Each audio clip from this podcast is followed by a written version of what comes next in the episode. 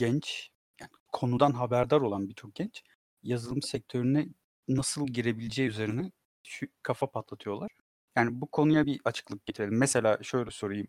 Hangi yazılım dilini öğrenmeleri gerek ilk başta? Hımm, evet. Hangi yazılım Python çok meşhur ya şu aralar öğrenmesi kolay vs.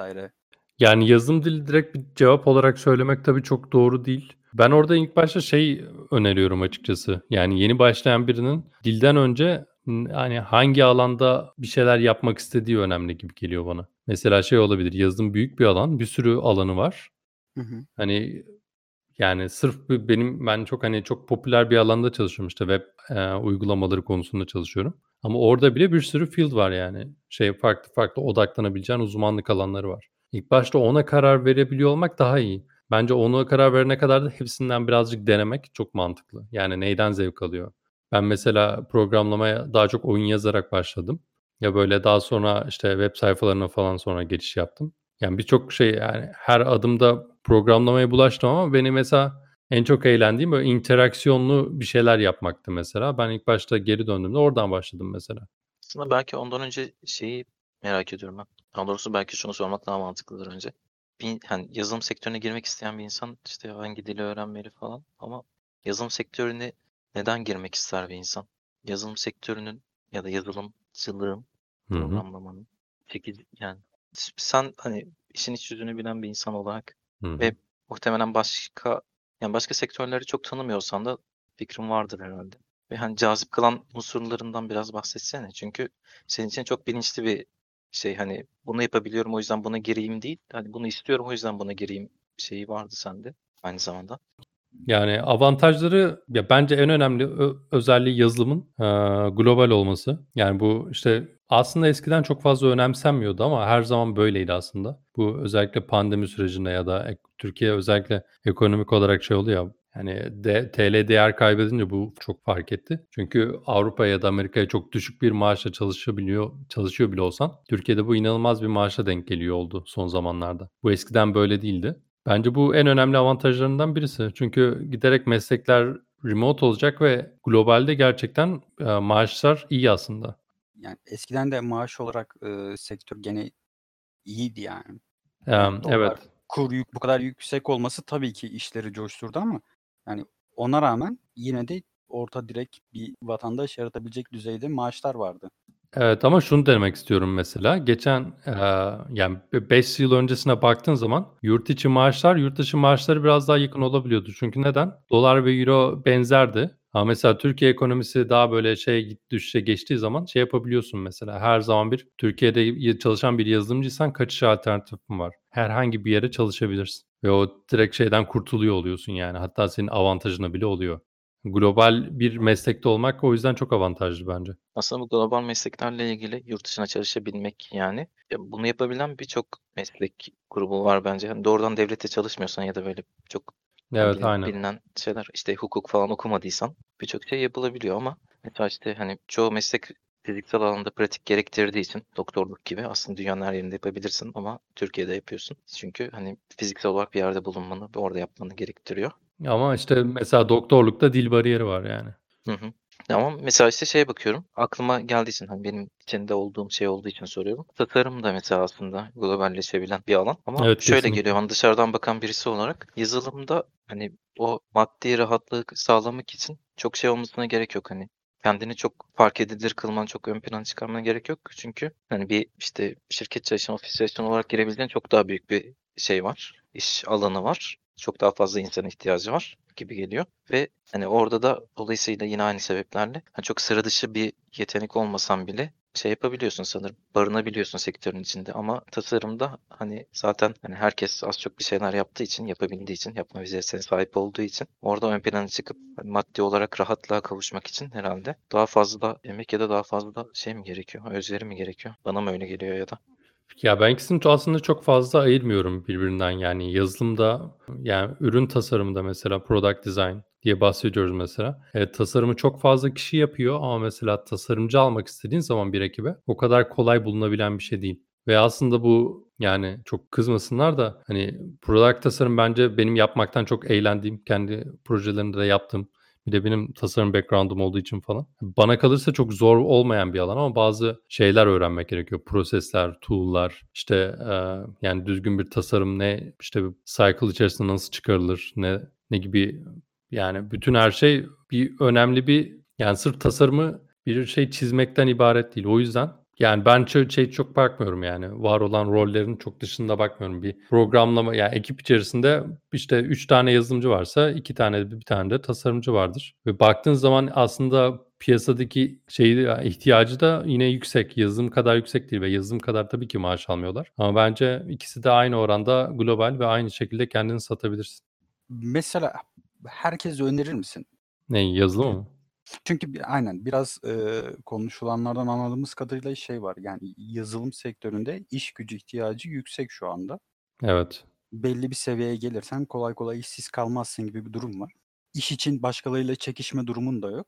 Dolayısıyla peki herkes girmeli mi? Abi şöyle bir durum var mesela. Ben 3 yıl önce bir tane konuşma dinliyordum şeylerle alakalı. Ben böyle farklı sektörlerin böyle, eee, konferanslarını falan dinlemeyi seviyorum. Galiba bu orada değildi ama şeyden bahsediyordu. 30 yıl içerisinde bir yazılımcı krizi olacağından bahsediyordu. Belki bu 15'tir, karıştırıyor olabilirim yılları. Bu birkaç yıl önce olan bir muhabbetti ve insanlar şey diye bakıyor abi, şu an çok fazla yazılımcı yetiştiriyoruz.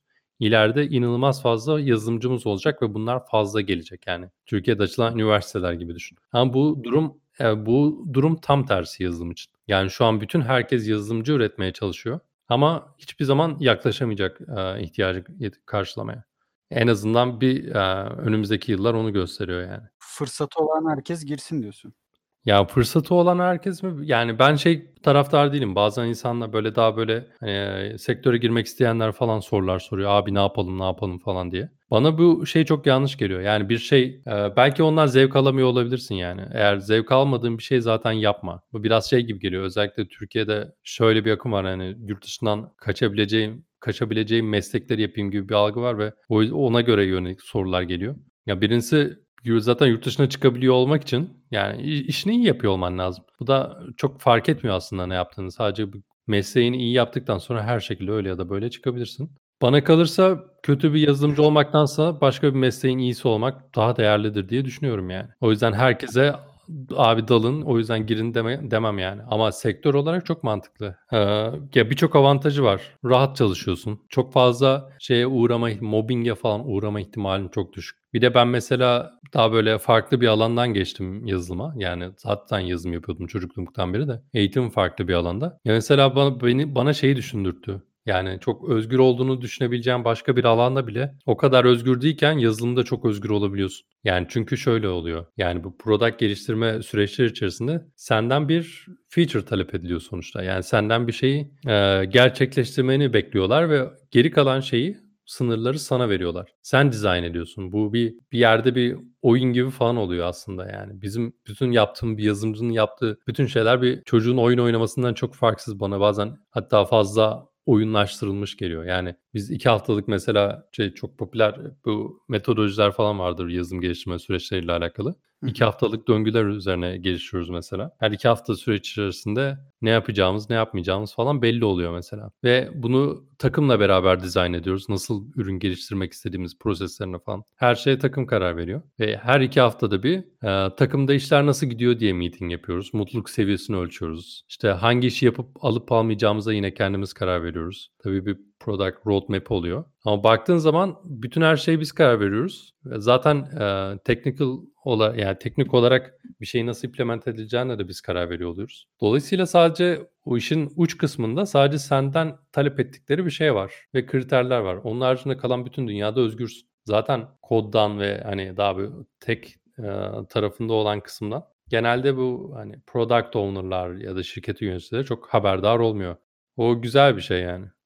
Tamam. Son bir soru soracağım bu konuyla alakalı. Hı hı. En çok basitleştirerek diyelim, eee, devamlı gençler diyorum ama işte bir tane endüstri meslek mezunu Hı hı. eleman. Sektöründen mutsuz hâliyle. Türkiye'de yaşıyor Evet.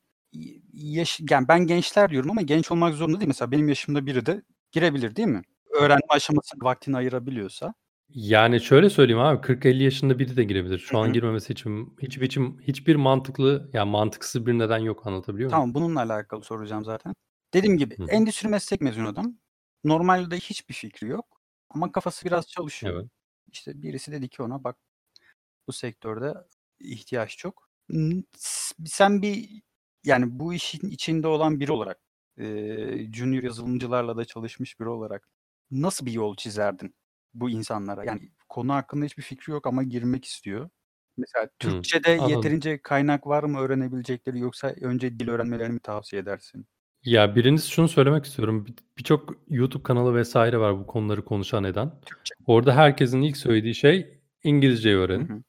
Bence tamamen saçmalık. Yani eğer zaten abi 20-30 yaşında ya da hayatını kurmaya çalışan bir insan ya, yani bir şey öğrenmek için abi hani al sen bir buçuk sene dili öğren demek bence inanılmaz bir vurdum duymazlık yani. Böyle bir realite olmadığını düşünüyorum. Bence var olan elde ne bilgiler varsa onunla birincisi öğrenmeye başlamalı. Benim orada tavsiye edeceğim iki tane şey olur. En başlangıç, en temel aşamadan bahsediyorum tabii. Birincisi mümkün mertebe e, sektörün içinden insanların ne yaptığına bakmak, onların belki rutinlerini incelemek. Hani sektörde mesela backend var, frontend var, DevOps var, SRE var. Hani designer olabilir, data kısmına kayabilir, sistem yönetebilir, database admin olabilir. Yani bir sürü farklı farklı alan var. Bunları araştırabileceği kadar biraz böyle giriş yapması lazım öncelikle. Yani bu bu nedir, bu teknolojiler nedir, bunlar nasıl çalışıyor? Bir ekosistemi tanımak bu birinci öncelik. İkinci ön- öncelik de bir yandan algoritma öğrenmesi ben taraftarıyım. Yani herhangi bir dil seçip eee, orada günlük challenge'lar yapmak. Benim burada mesela şu an mesela yılbaşına geliyoruz ya. Bu her yıl Aralık ayında bir tane şey var mesela. Advent of Coding diye bir tane eee, böyle tradition gibi bir şey var tamam mı programcılar arasında. Sana şey yapıyor böyle. Her gün iki tane yeni challenge veriyor. Ve bu bir e, mantık sorusu olabilir, matematik sorgusu olabilir. Yani bir algoritma ile ilişkili olabilecek. Bazen basitten başlıyor. E, işte Christmas'a kadar giderek zorlaşıyor. Her gün bunu çözüyorsun mesela. Biz buna genelde şey, e, yani hiring proseslerde genelde engineer'ları böyle alıyoruz. Bir algoritma soruları sorulur ve algoritma çözme becerisine falan bakılır. Bu bence bu tarz bir yaklaşım bir yandan ne iste, ne öğrenmek istediğine karar verirken bir yandan öyle kendini beslersen ya, çok güzel bir başlangıç olur diye düşünüyorum. Ama tabii bir yandan da sürekli hani hangi alana kaymak istediğini araştırıyor olması lazım. Ondan sonra önereceğim şeyler çok farklı olur. Çünkü belli bir kendine yol çizmiş olacak o noktadan sonra. Ama en önemli şey ne yapmak istediğine karar vermesi. Ya burada mesela şöyle bir şey oluyor. Şey söyleyeyim mesela programlama okullarında okuyup ya mesela Türkiye'de .NET çok yaygın ve yüksek maaşlara daha kolay çıkabiliyorsun. Ve çok da fazla şey yapmana gerek olmayabiliyor. Daha konforlu bir ortam sunuyor sana genel olarak yani ve Türkçenin daha kolay kullanıldığı yani Türkçe hatta bildiğim kadarıyla birçok şeyi Türkçe'de öğrenen .NET geliştiriciler var yani. Mesela o, o, o yolu tercih etmezdim ben mesela. Hani biraz daha dünyaya bakmak lazım. Yeni teknolojiler ne?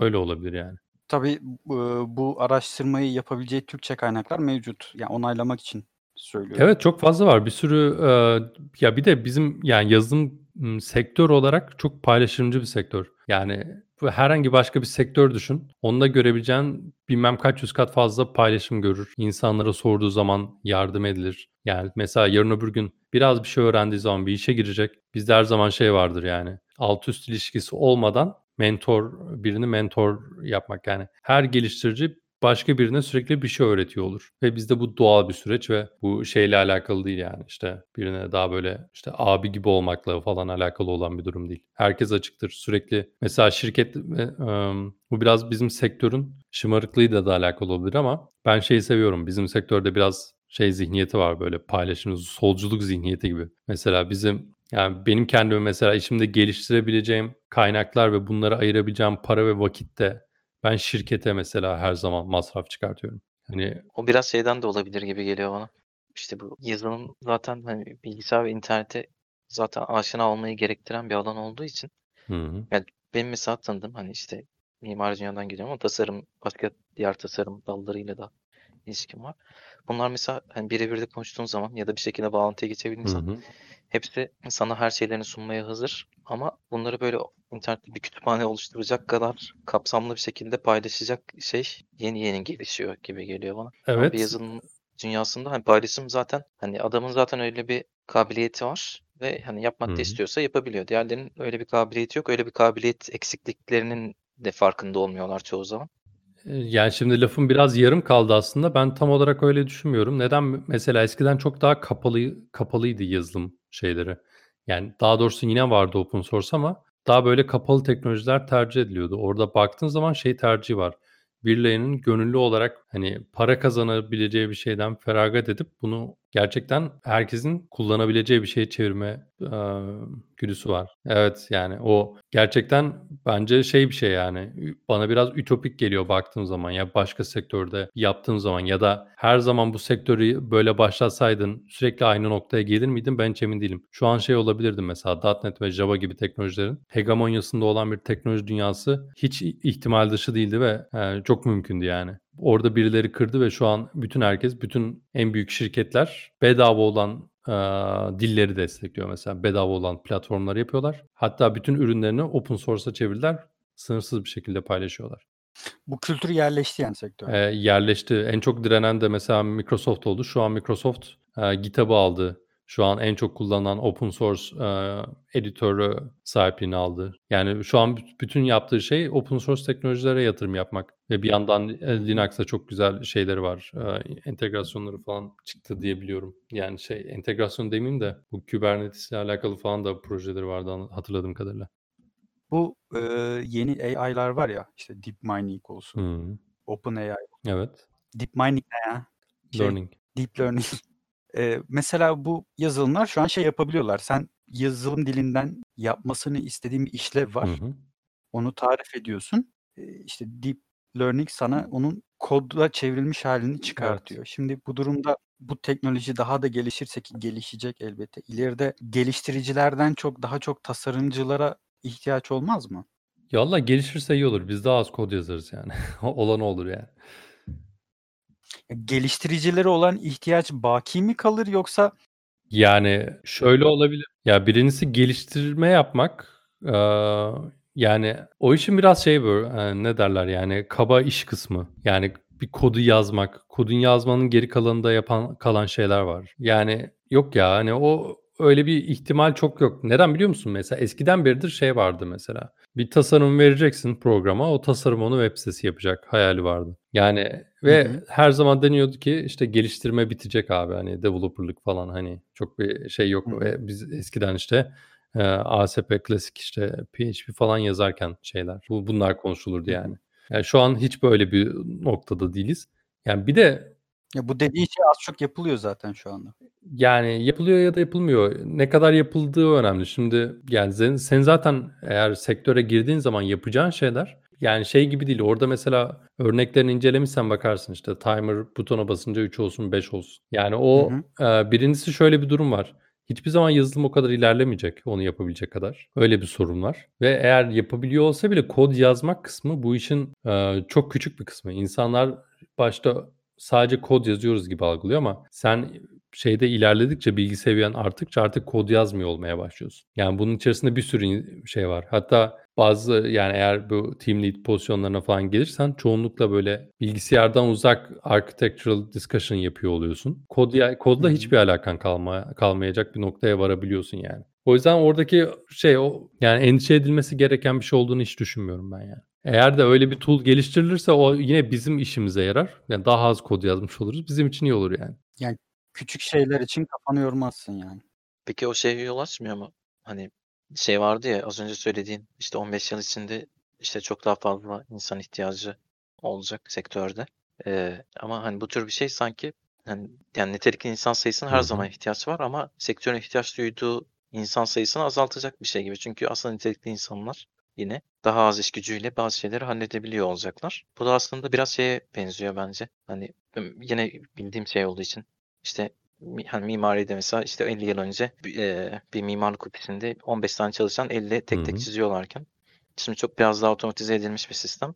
İşte, bir adam bir projeyi tek başına çizebiliyor, işte, kısa süre içinde falan. Yani, bu da aslında orada insana duyulan ihtiyacı biraz azaltıyor. Onun gibi bir şeye yol açma ihtimali var mı mesela? var. Şöyle var mesela, yani, bazı teknoloji ekipleri daha basit seviye şeylerle uğraşabiliyor ama şu anda bile ölebilecek şeylerle uğraşabiliyorlar. Mesela benim daha önce çalıştığım, ettiğim yerlerde mesela şey vardı, kocaman bir ekip sadece CRM geliştiriyor, CRM yapıyor. Aslında mesela uygun yani CRM nedir? Bu bir mesela yazılım ama yönetim paneli var ve içeriklerini yönetiyor. Bu spesifik olarak geliştirilmiş bir şirket için. Mesela orada content editörler var ama yani bir platform sanıyorlar şirket içerisinde data yönetimiyle alakalı. Sırf o platformu geliştiren bir ekip var mesela. Hani CRM gibi çok fazla şey olmasına rağmen, böyle bir uygulamalar olmasına rağmen onlar yine custom geliştiriyorlar mesela. Yani bunun gibi ölmesi gereken de çok fazla şey varken hala daha geliştirilebiliyor. Eğer şöyle bir durum var yani yani mesela çok angarya iş yapan geliştiriciler de var. Onlar biraz gerçekten seyrelebilir. Ama böyle bir tool böyle tool'lar gelişirse de onları da kullanan insanlar gerekecek. Yani burada ne neye neden olabilir biliyor musun? Yazılımın şu anki büyük bir sorunu abi hani öyle bir yazılım geliştireceğiz ve yazılımcılar iptal olacak değil de yazılımın şöyle bir sorunu var. Giderek e, giriş yapılabilecek seviye ilerliyor. Yani eskiden iki satır kod yazabilen sektöre girebilirken şu an birçok şey öğrenmesi gerekebiliyor. Eğer böyle bir tool gelirse şöyle bir ne, şey neden olur giriş seviye uygulamaları ya da çok basit web sitelerine bu şekilde bu tool'la generate edersin. Ama bu sefer e, hani en alt seviyedeki şeyleri bu şekilde çözmüş olursun. Ama o en alt seviye de aslında yine yazılımcı yetiştiriyor. Sonraki daha advanced şeyler için. Mesela daha kompleks web uygulamaları için ya da başka şeyler için anladın mı? Yani o insanlar da aslında basit seviyede ama web sitesi yaparak başlıyor bazı noktalarda. Onlar da sektörü destekliyor. Eğer böyle bir şey olursa var olan programcılar yine daha değerli olmuş olur gibi bir mantık var. Programcılar daha değerli olmuş olur ama sektöre yeni girecek olanlar için mesela hani zaten artık daha kolay yapılabilen şeylerin olduğu bir ortama girdikleri için. Belki eğitim ona göre ayarlanır. Hayır sadece şunu söylemek istiyorum. Ya burada şunu göz ardı ediyorsunuz. Ee, şu an ben mesela bir telemedicine application yazıyorum. Yani bu şey muayene etmeni sağlayan yani şey bir audiolojistlerimiz var bizim. İşte Amerika pazarında şu anda çalışıyoruz. Ee, muayene uygulaması biz sadece tablet gönderiyoruz mesela müşterilere. Onlar audiolojistlerle muayene e, platformu sağlıyoruz ve birbirine işte sağlık hizmeti vermiş oluyor. Yani mesela bu şey diye bahsediyorlar hani şu anın çok popüler bir uygulama şekli ve şu an hayvan gibi investment alıyorlar. Yani mesela healthcare tech product'ı deniyor buna mesela. Şu an mesela onlarca startup var buna odaklanmış olan. Ve bunlar birilerini öldürerek gelmedi. Bunlar yani olmayan bir şeydi, business modeldi ve yeniden çıktı. Bu ne demek oluyor biliyor musun? Ya burada kim çalışıyorsa sektöre artı olarak giriyor demek gibi düşün. İhtiyaç olarak artıyor. Ve bunun şey gibi düşün. Bütün sektörlerin ihtiyacı giderek artıyor. Yani senin ne kadar programcı verdiğinden çok talep giderek artmaya artıyor şu anda. Öyle bir sorun var. Yani dolayısıyla o hiçbir zaman olmayacak yani. Doğru onu anlayabiliyorum aslında. Bugün bizim aklımıza gelmeyen normal hayatta yaşadığımız bazı ihtiyaçları teknolojiyle giderme yöntemleri artacağı için sektörde de genişleme olacak. Dolayısıyla yazılımcı ihtiyacı hep baki kalacak. Yani evet sen daha doğru ifade ettin. Evet aynen o şekilde hem ihtiyaç artıyor hem teknoloji ürünlerine olan talep artıyor. Dolayısıyla market büyüyor. Market bir yandan büyürken bir yandan da farklı sektörler ölüp teknolojiye giriyor. Mesela bu geçen konuştuğumuz mevzu vardı. Doktorluk mesela bunun en net örneklerinden biri yani. Yani bazı meslekler var ileride olmayacağı çok net. Yani ve meslek mesela baktığın zaman ölüp sadece bir tane robot almıyor. Yani insanlar biraz öyle düşünüyor. Ne işte yani bir tane fabrikaya 10 tane işçi kovdun, bir tane makine getirdin. Örneği belki üretim için mantıklı ama mesela teknolojide tam olarak böyle olmuyor yani. Sen mesela bir 10 tane ya da 100 tane doktoru tam uçurdun ama bu bir ürüne dönüyor ve bu ürüne döndükten itibaren bunun bakımının yapılması gerekiyor, dizaynın olması gerekiyor. Teknoloji mühendis ekibi gerekiyor yani. Ve sen orada doktorlar yani uzakta şey başka bir yani işten çıkarmış oluyorsun ama 10 farklı alandan başka birinde hayretmiş oluyorsun. Bir de şey mi yani sonuçta şu an teknolojik olarak birçok imkan olduğu için günümüzde Hı hı. yani girişimciler için daha çok önemli bir piyasa. Mesela deminki healthcare sisteminden bahsettin. Bu yeni bir fikir. E şu an belli ki piyasada çok tutmuş ve oraya bir atılım var. Yani girişimci, yaratıcı adamlar için de iyi bir piyasa. Özellikle kodlama dili biliyorsa veya bilmiyorsa bile bir girişim yapacaksa eğer yazılım, teknoloji çok fırsatları olan bir piyasa. Peki Türkiye'de buna bakış açısı nasıl şu anda? Yani çünkü şunu netleştirmek lazım. Biraz önce sektöre girişten bahsettik ama girmeyi düşünen arkadaşların çoğu şu anda genç arkadaşlar özellikle işte ne dedik işte maaşı iyi, Hı hı. çalışma koşulları rahat. Yani bir hep bir işçi kafası var. Evet. Hep bir işçi olma fikri var ama bir de bunun yaratıcı tarafı var. Sonuçta, eee, program dili esasen bir şeyler yapma, bir şeyler ya inşa etme üzerine, bir şeyler yaratma üzerine. Ve Türkiye'de bu bakış açısı tamamen bu şekilde mi yoksa girişimci arkadaşlarımızın sayısı artıyor mu? Yani girişimcilik daha farklı bir olay, yaratıcı bir şey yapmak daha farklı bir olay. Orada onu ayırmak, aaa, bence mantıklı olur. Bence zaten iyi bir geliştirici olmanın, eee, önem yani en önemli kısmı yaratıcı olmak ve ben Türkiye'den öyle insan çok çıktığını düşünüyorum yani. Benim çevremde baktığım zaman gerçekten çok beğendiğim insanlar var o alanda. Ama mesela olay gerçekten bir girişim üretmekse o çok bambaşka bir olay ve Türkiye o konuda çok kötü. Yani Türkiye'den girişim çıkması çok şans yani ve tamamen bireysel beceriler sayesinde ve vizyon sayesinde oluyor. Yoksa bütün Türkiye'nin dinamikleri az onu engelleyen biçimde. Bu şeyle alakalı ama daha çok devletle alakalı bir şey bu. Hı Ya mesela Amerika'da sistem o kadar çok farklı işliyor ki bütün her şey şirketler üzerinden yürüyor. Şirket kültürü yani ülkeye çok oturmuş vaziyette. Ya hatta o kadar ki ben geçen bir, aaa, istatistik duymuştum. Yani Amerikalıların %40'ı falan, eee, gelecek planlarını şey yaparken, eee, emekliliği planlarken daha çok böyle hani index fund alıp bir şeye startup'lara investment yapıp oradan bir, eee, ileride gelecek bekliyorlarmış ve bu Avrupa'da hiç böyle değil. Yani şey diyorsun, Türkiye'de yaratıcı yazılımcı sayısı var, yeterli, kâfi fakat girişimcilik zor olduğu için, yani şirketleşme zor olduğu için Türkiye'de birçok yurt dışına kaçma var. Türkiye'de hayır, birçok açıdan girişim yapmak farklı bir şey, yazılımcı olmak çok farklı bir şey.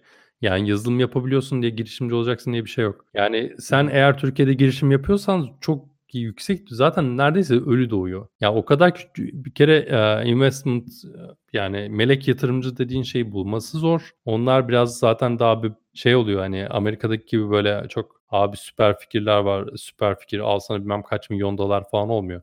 Çok cüzi paralar veriyorlar hı. ve yani çok şeyler biraz da benim bildiğim kadarıyla bazı şey yeni şeylere o kadar açıklar mı ondan da emin değilim. Bana şey geliyor yani çok zor bir piyasa. Bir de yani şey biliyorsun mesela bir şey yaptın yarın öbür gün şu an engellenmeyeceğin yani yanına bir, bir önüne blokaj konulmayacağı falan ne malum yani. O yüzden çok zor diyorum ben ya. Peki, eee, bu bir büyük ihtimalle kişisel fikrin olacaktır. Hı. Yani uzman görüşü değil de bence tabii. Bu eğitim konusunda mesela Türk ben hatırlıyorum birkaç sene önce özellikle tanıdığım bazı ebeveynler konusunda falan işte okullarda neden, eee, yazılım eğitimi verilmiyor vs. tartışmaları dönüyordu. Buna özellikle ihtiyaç var mı? Yani çünkü bedava birçok kaynak varken illa bir öğretmenin bir çocuğa öğretmesi gerekiyor mu yazılımı? Sen ne düşünüyorsun bu konuda? Çünkü Türkiye'de yazılımcıların çoğu alaylı değil mi? Açıkçası öyle bir bilgiye şey değilim. İlk baştaki yazılımcıların yani, yani ilk yazılımcılığa girenlerin çok büyük bir kısmı alaylı. Ama şu anda çok fazla mühendislik mezunu veriliyor ama kaçı alanında çalışıyor, kaçı alaylı o konuda hiçbir fikrim yok. Ya eğitim konusunda da şöyle düşünüyorum. Ya Türkiye'nin zaten şu anda en iyi yapabileceği yatırım bu. Yani, eee, şey örneği var biliyorsun yani işte çıkmış olan birkaç tane iyi şirket var. Onlar da iyi fiyata satıldı. Şey diye hani oradan biraz bu devlet büyükleri falan bir şeyler döndüğünü anladı da hâlâ daha tam çözemediler. Hani Türkiye'nin bir şey satabiliyor nasıl söyleyeyim yani? Yani şimdi şeye bakmak lazım, kaynaklar olarak bakman lazım. Yani neye ne kadar yatırıp ne kadar geri alabilirsin? Yani sonuçta baktığın zaman geni gemi teknolojilerine yatırıp ne kadar alırsın? Yazılıma yatırırsan ne kadar alırsın? Bu çok bariz ki en çok şeyi yazılımdan alabilirsin. Bence oraya yatırım yapmak lazım. Bu ne şekilde yapacağın çok önemli değil açıkçası. Yani sen insanları sektöre alıyorsan çok fazla fark etmez bence. Bana kalırsa bootcamp'ler burada iyi iş yapar. Yani üniversitelere insan doldurmaktansa meslek öğretmenin yani mühendislik eğitim vermekle programcı yetiştirmek arasında biraz fark var. Yani Hı hı. senin gördüğün web sitesini yapan da bir insan. Yani gidip mesela sen bankanın web sitesine girdin orada butona tıklıyorsun. Kampanya haberi geliyor falan. Bunlar da, eee, bunları geliştirecek de bir insana ihtiyaç var. Çok basit şeyleri geliştirecek de insan yani şu en basitinden, eee, e-mail'leri programlama programlayan böyle görsel olarak koda döken insan var mesela. Bunlar için mesela çok büyük kısmı için bence bootcamp gibi ya da böyle şeyler çok daha mantıklı ve bunun ucu da yok. Tabii bootcamp nedir açıklayalım? Yani bootcamp şey oluyor ki, eee, genelde Amerika'da falan ünlü oldu sanırım. Burada da popüler. Mesela bir bir aylık, 3 aylık, 1 yıllık böyle süreçler halinde kampa giriyorsun. Orada yazılımı hiç bilmeyen bir insan olarak giriyorsun ve her gün kampta seni bir şeye sokuyorlar. Takvim oluşturuyorlar seni. Yani günün birinci günde böyle daha değişkenleri öğrenirken belki 20. Hı günde bir ilk uygulamanı yazıyor oluyorsun. Her teknolojiyi kullanıyorsun. Her şeye dair bir fikrin olmuş oluyor. Hocalar geliyor sana şey gibi düşün yani konsantre bir kurs ve bunun bir hedef var ve sonunda senin mesleğe girmeni sağlıyor. Bootcamp'lerin olayı bu. Hatta çoğu boot yani iyi bootcamp'lerin öyle bir garantisi olur zaten. Bizim şeylerimiz hazırdır. Genelde şirketlerle bağlantıları olur onların. Hatta şirketlerden para alırlar. Hani bedava bootcamp'ler falan da var o yüzden mesela. Sadece şirketlerden para alıyor. O kadar Hı başarılı ki hı. mesela adamlar zaten eee, yani elemana ihtiyaçları var. Adam sadece şeyle alıyor mesela sınavla alıyor. Çok iyi şeyleri yetiştirmek üzere alıyor. Sonra direkt işe veriyor mesela. Bootcamp modeli. İyiymiş. Türkiye'de de görürüz inşallah. Ya vardır, vardır, kesin vardır. Hatta bir tane şey vardı. Geçen çok güzel bir tane online versiyonunu gördüm. İlla fiziksel olarak yapmanıza gerek yok. Eee, hatta Almanya'da olan bir tane Türk eee, teknoloji grubu yine hani yani bizim gibi insanların oluşturduğu normal bir grup. Böyle bir kendi amatör mü bir yerden destek alıp bir aylık böyle bir bootcamp falan yapmışlardı mesela. Ve şey söyleyeyim mesela kullanılan teknolojiler ve hedefledikleri nokta inanılmaz başarılıydı orayı bitirdiğin zaman. 1-2 yıl tecrübe edinip yani bir yerde çalıştığın zaman hani çok iyi yerlere gelebileceğin bir noktada olabilirsin yani. Evet. Bootcamp'i açıklamaya yazarız Google'da nasıl aratacaklarını. Ya, evet aynen. Bu arada bootcamp ayrımını anlatırken ben mühendislik eğitimi almaktan biraz ayrıştırdım. Orada şey Hı demeye çalışmıyorum hani alt seviye iş yapanlar bootcamp'ten eğitim daha hani alarak girebilirler falan gibi bir mantık değil. Ama sadece şunu söylemeye hı. çalışıyorum. Hani mühendislikte verilen eğitim şey daha farklı olabilir. Mesela hızlı sektöre girmek iste sektöre girmek isteyen bir insan sadece bootcamp'ten şey alabilir mesela. Hani 3 aylık bir kampa girer. Sonra herhangi bir işe girer. Sektörü değiştirmiş olur. Ondan sonra kendini ne kadar geliştireceği, neye yatırım yapacağı, ne kadar ilerleyeceği tamamen kişiye bağlı tabii. Farklı bootcamp'lerde deneyebilir kendisini geliştirmek Evet, çok ileri seviye bootcamp'ler de var. Bildiğim kadarıyla duymuştum daha önce de bakmadım hiç.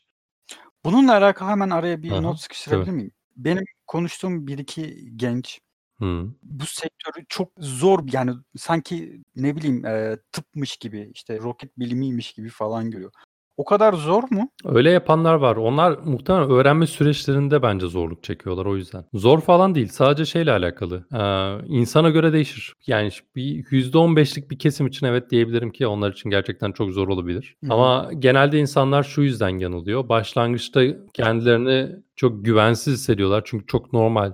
Mesela eğer sayısal zekânı çok özellikle mantığını çok zorlamamışsan başta seni çok ambale edecektir yani. Dolayısıyla o bir şey yapıyor, hani, ben bunu yapamıyorum diye bakıyorlar insanlar. Ama mantığın şöyle bir noktası var. Yani insan beyni eğer kaç yaşında olduğuna göre değişir. Eğer mesela 18 yaşında, 20 yaşında bir insanın yazılıma girmesi biraz daha kolay olabiliyor. Ama neden 30 yaşında bir insan bazen, hani, eee, relatif olarak daha zor girebiliyor? Bu şununla alakalı. Mantığını ya da sayısal zekâsını son 8 yılda, 10 yılda çok aktif kullanmadığı için biraz şey olmuş oluyor. Bunu kas gibi düşünebilirsin mesela. Sen Paslanmış. Evet, yani eğer sen kasını 8 sene çalışmazsan, eee, yeniden, yani, spora gidip direkt şey yapamazsın, bir yükün altına giremezsin. Dolayısıyla senin düzgün bir başlangıç şeyi yapman lazım ve bence bunun hazırlanma süreleri de sporla aynı yani. Sen yine 1-2 ay bir süre verdiğin zaman kendine, bu az önce bahsetmiş olduğum şey vardı ya, Advent of Code gibi ya da, bunun için siteler var mesela hackerrank.com gibi ya da Coding Ninja falan öyle siteler var mesela. Giriyorsun, sana bir problem veriyor, o algoritmayla çözmeye çalışıyorsun. Her gün bunu yaptığın zaman başta kendini evet gerizekalı gibi hissedebilirsin ama bu bir kas gibi giderek mantığın gelişmeye ve şey yapmaya başlıyor. Bu bir tamamen mantıkla alakalı bir şey. O yüzden mesela matematikçiler programlamaya kolay geçiş yapabiliyor. Çünkü onlar kod yazmıyorlardı ama düşündükleri problemler aynı. Dolayısıyla onlar daha önce beyinlerini o konuda train etmişler, hazırlıklı geliyorlar. Hatta bana kalırsa felsefeciler de mantıklarını çok kullanıyorlar. Ben şeyi merak ediyorum, bir felsefeci ne kadar kolay yazılıma başlar me merak ettiğim konulardan birisi mesela. Ama illa matematikçi veya felsefeci olmaya gerek yok tabii Ya, tamamen Yani konunun konunun özü bu. Evet. Peki şey diyor musun günlük, ya insanlar niye bu sektöre girmiyorlar Türkiye'de diyor musun devamlı? Bazen dediğim oluyor.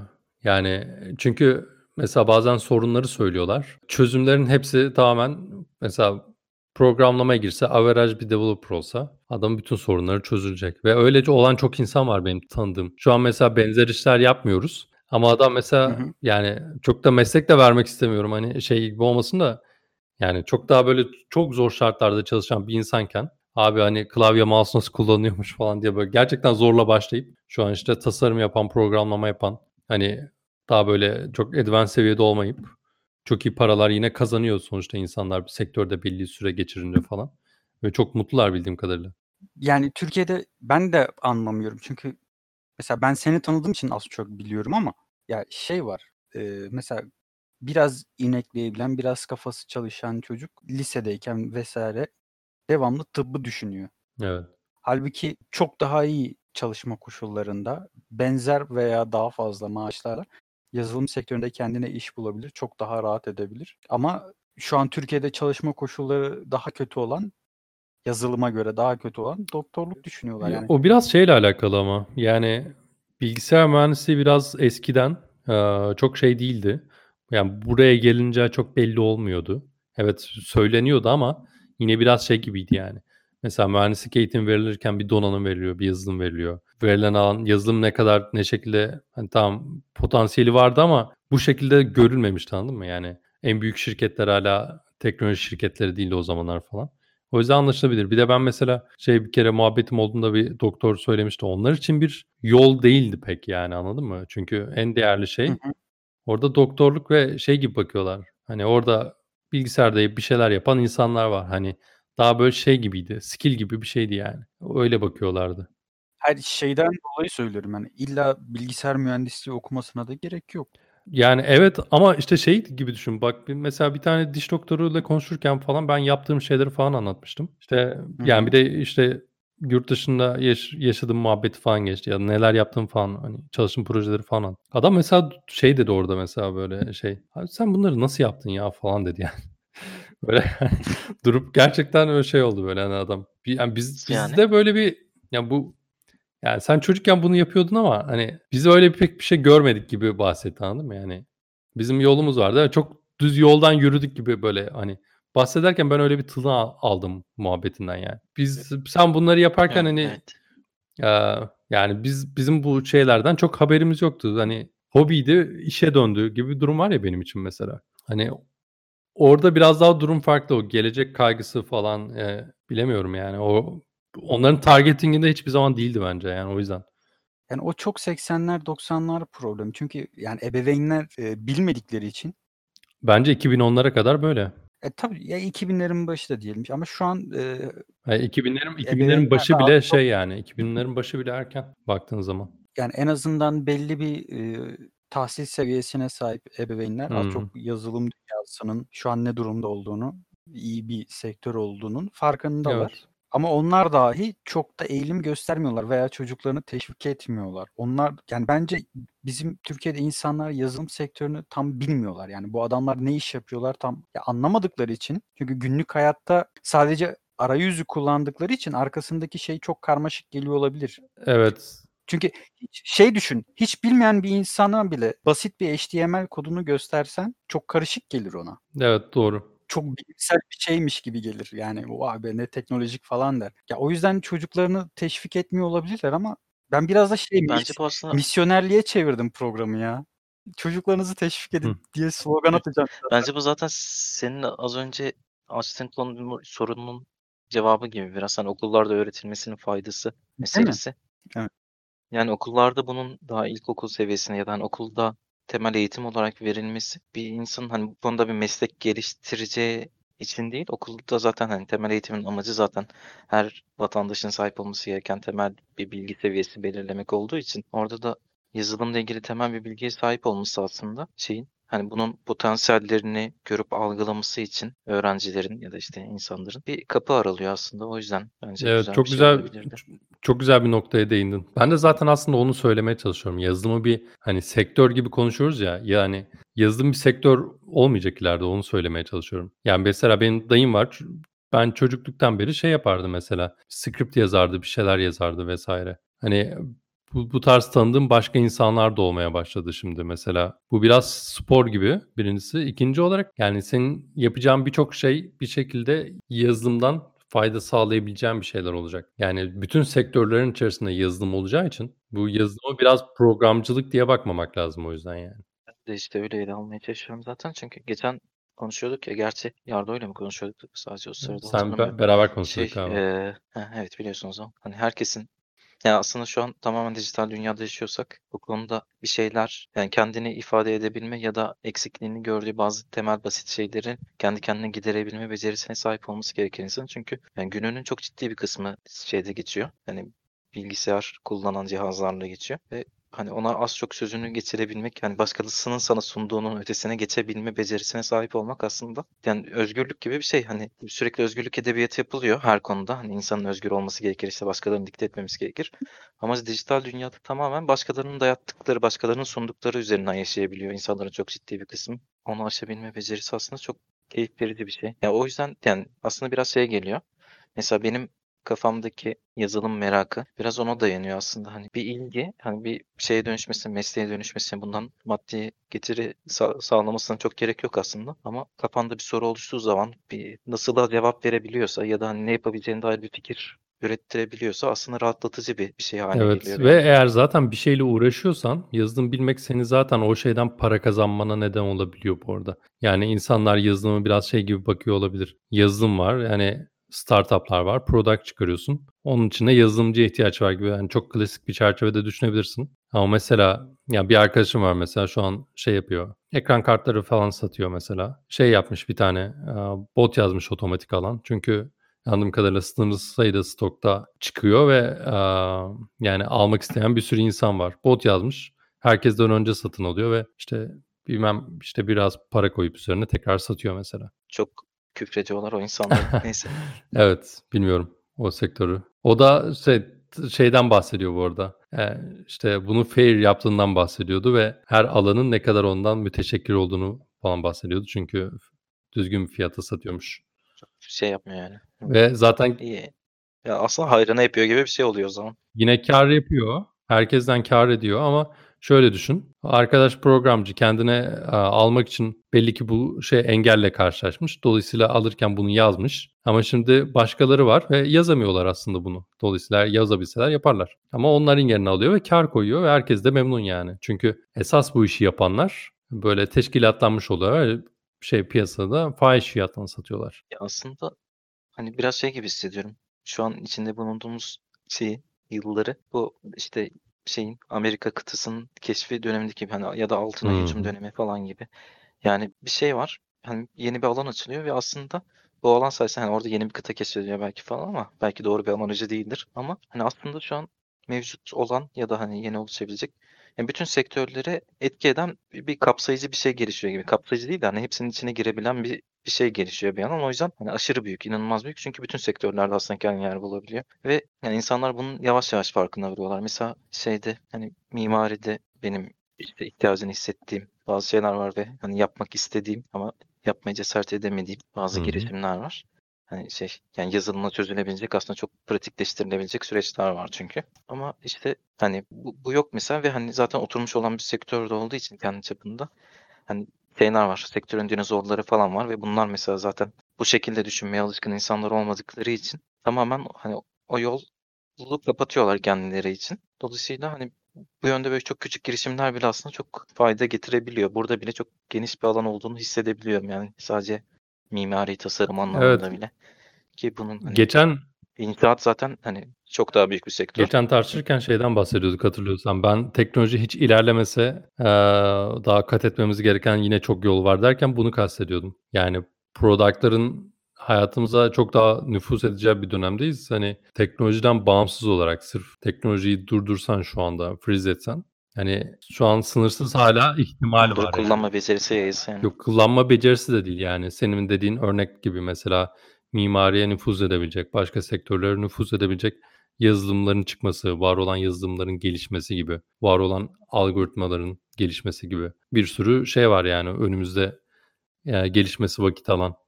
Yani yani işte evet bu mimari alanda da bu aslında var olan teknolojinin kullanılır hale gelmesi, kullanma becerisi derken onu Hımm. kastetmiştim.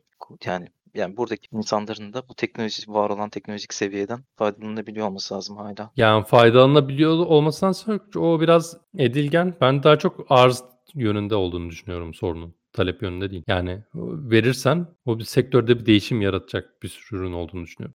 Yani mesela sen de az önce söyledin ya bu işte yazılım hani bilgisayarın başına geçip işte hani kod yazıyor sanıyor insanlar böyle hani sırayla arka arkaya çok işte tek düze mekanik bir iş yapılıyor gibi algılıyor ama çok kreatif bir süreç falan dedin Evet. ya.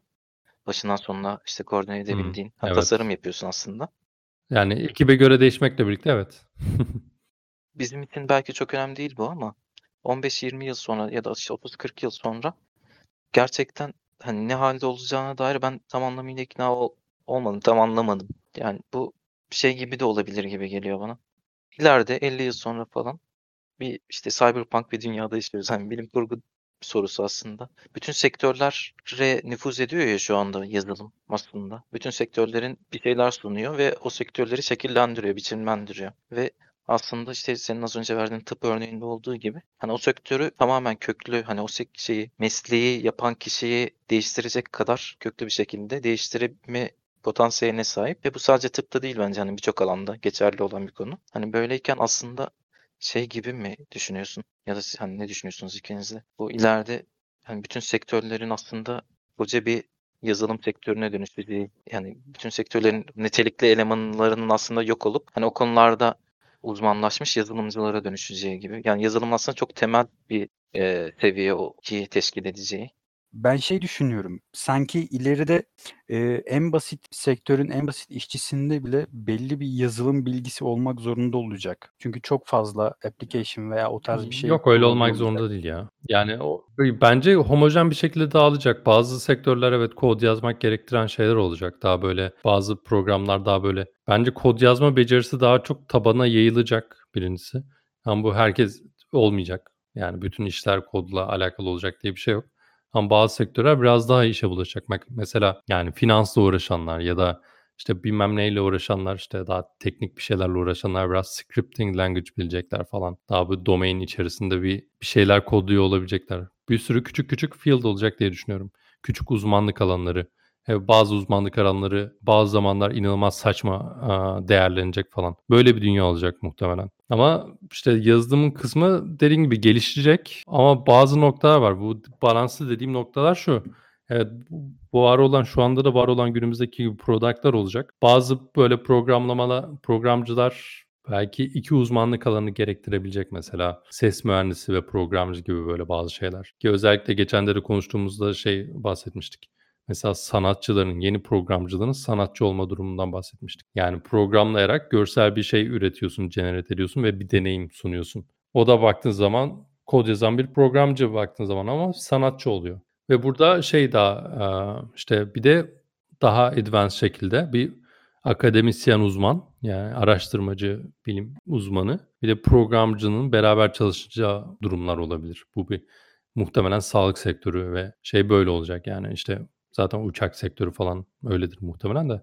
Yani mesela doktorlar daha çok akademik doktor olacak, profesör doktor gibi. Bunu bir programcı oran oranın işçisi olmuş olacak yani eğer mesela yani işte çok örnek veremiyorum sağlıkla çok alakam olmadığından dolayı ama mesela işte tahliller okuyup bir output veren bir program olduğunu düşün. Onu da bir programcı yazacak ama tabii ki bir akademisyen doktorun onu yönetmesi gerekiyor diye düşünüyorum. Yani ben, şey yazılım bilgisi konusunda biraz şöyle düşündüm. Geçen konuşmuştuk ya, hani, nasıl anlatayım? Çok basit bir işlevi olan bir program lazım oldu diyelim Hı sana. hı. Diyelim, işte, hani, şu an hepimizin mail'lerinde üyeliğimiz olan birçok web sitesi vardır ve takip ettiğimiz. Şimdi mesela adam diyor ki, "Ya, ben bu bir yazı bir küçük ufak bir program yazayım. İlla, işte, Gmail'i açıp oradan tek tek mail'lere girmektense bu program bana hemen bastığım anda belli istediğim kanalları mail'lerini göstersin. Böyle şey newsletter gibi yukarıdan aşağı okuyabileyim." Değil mi?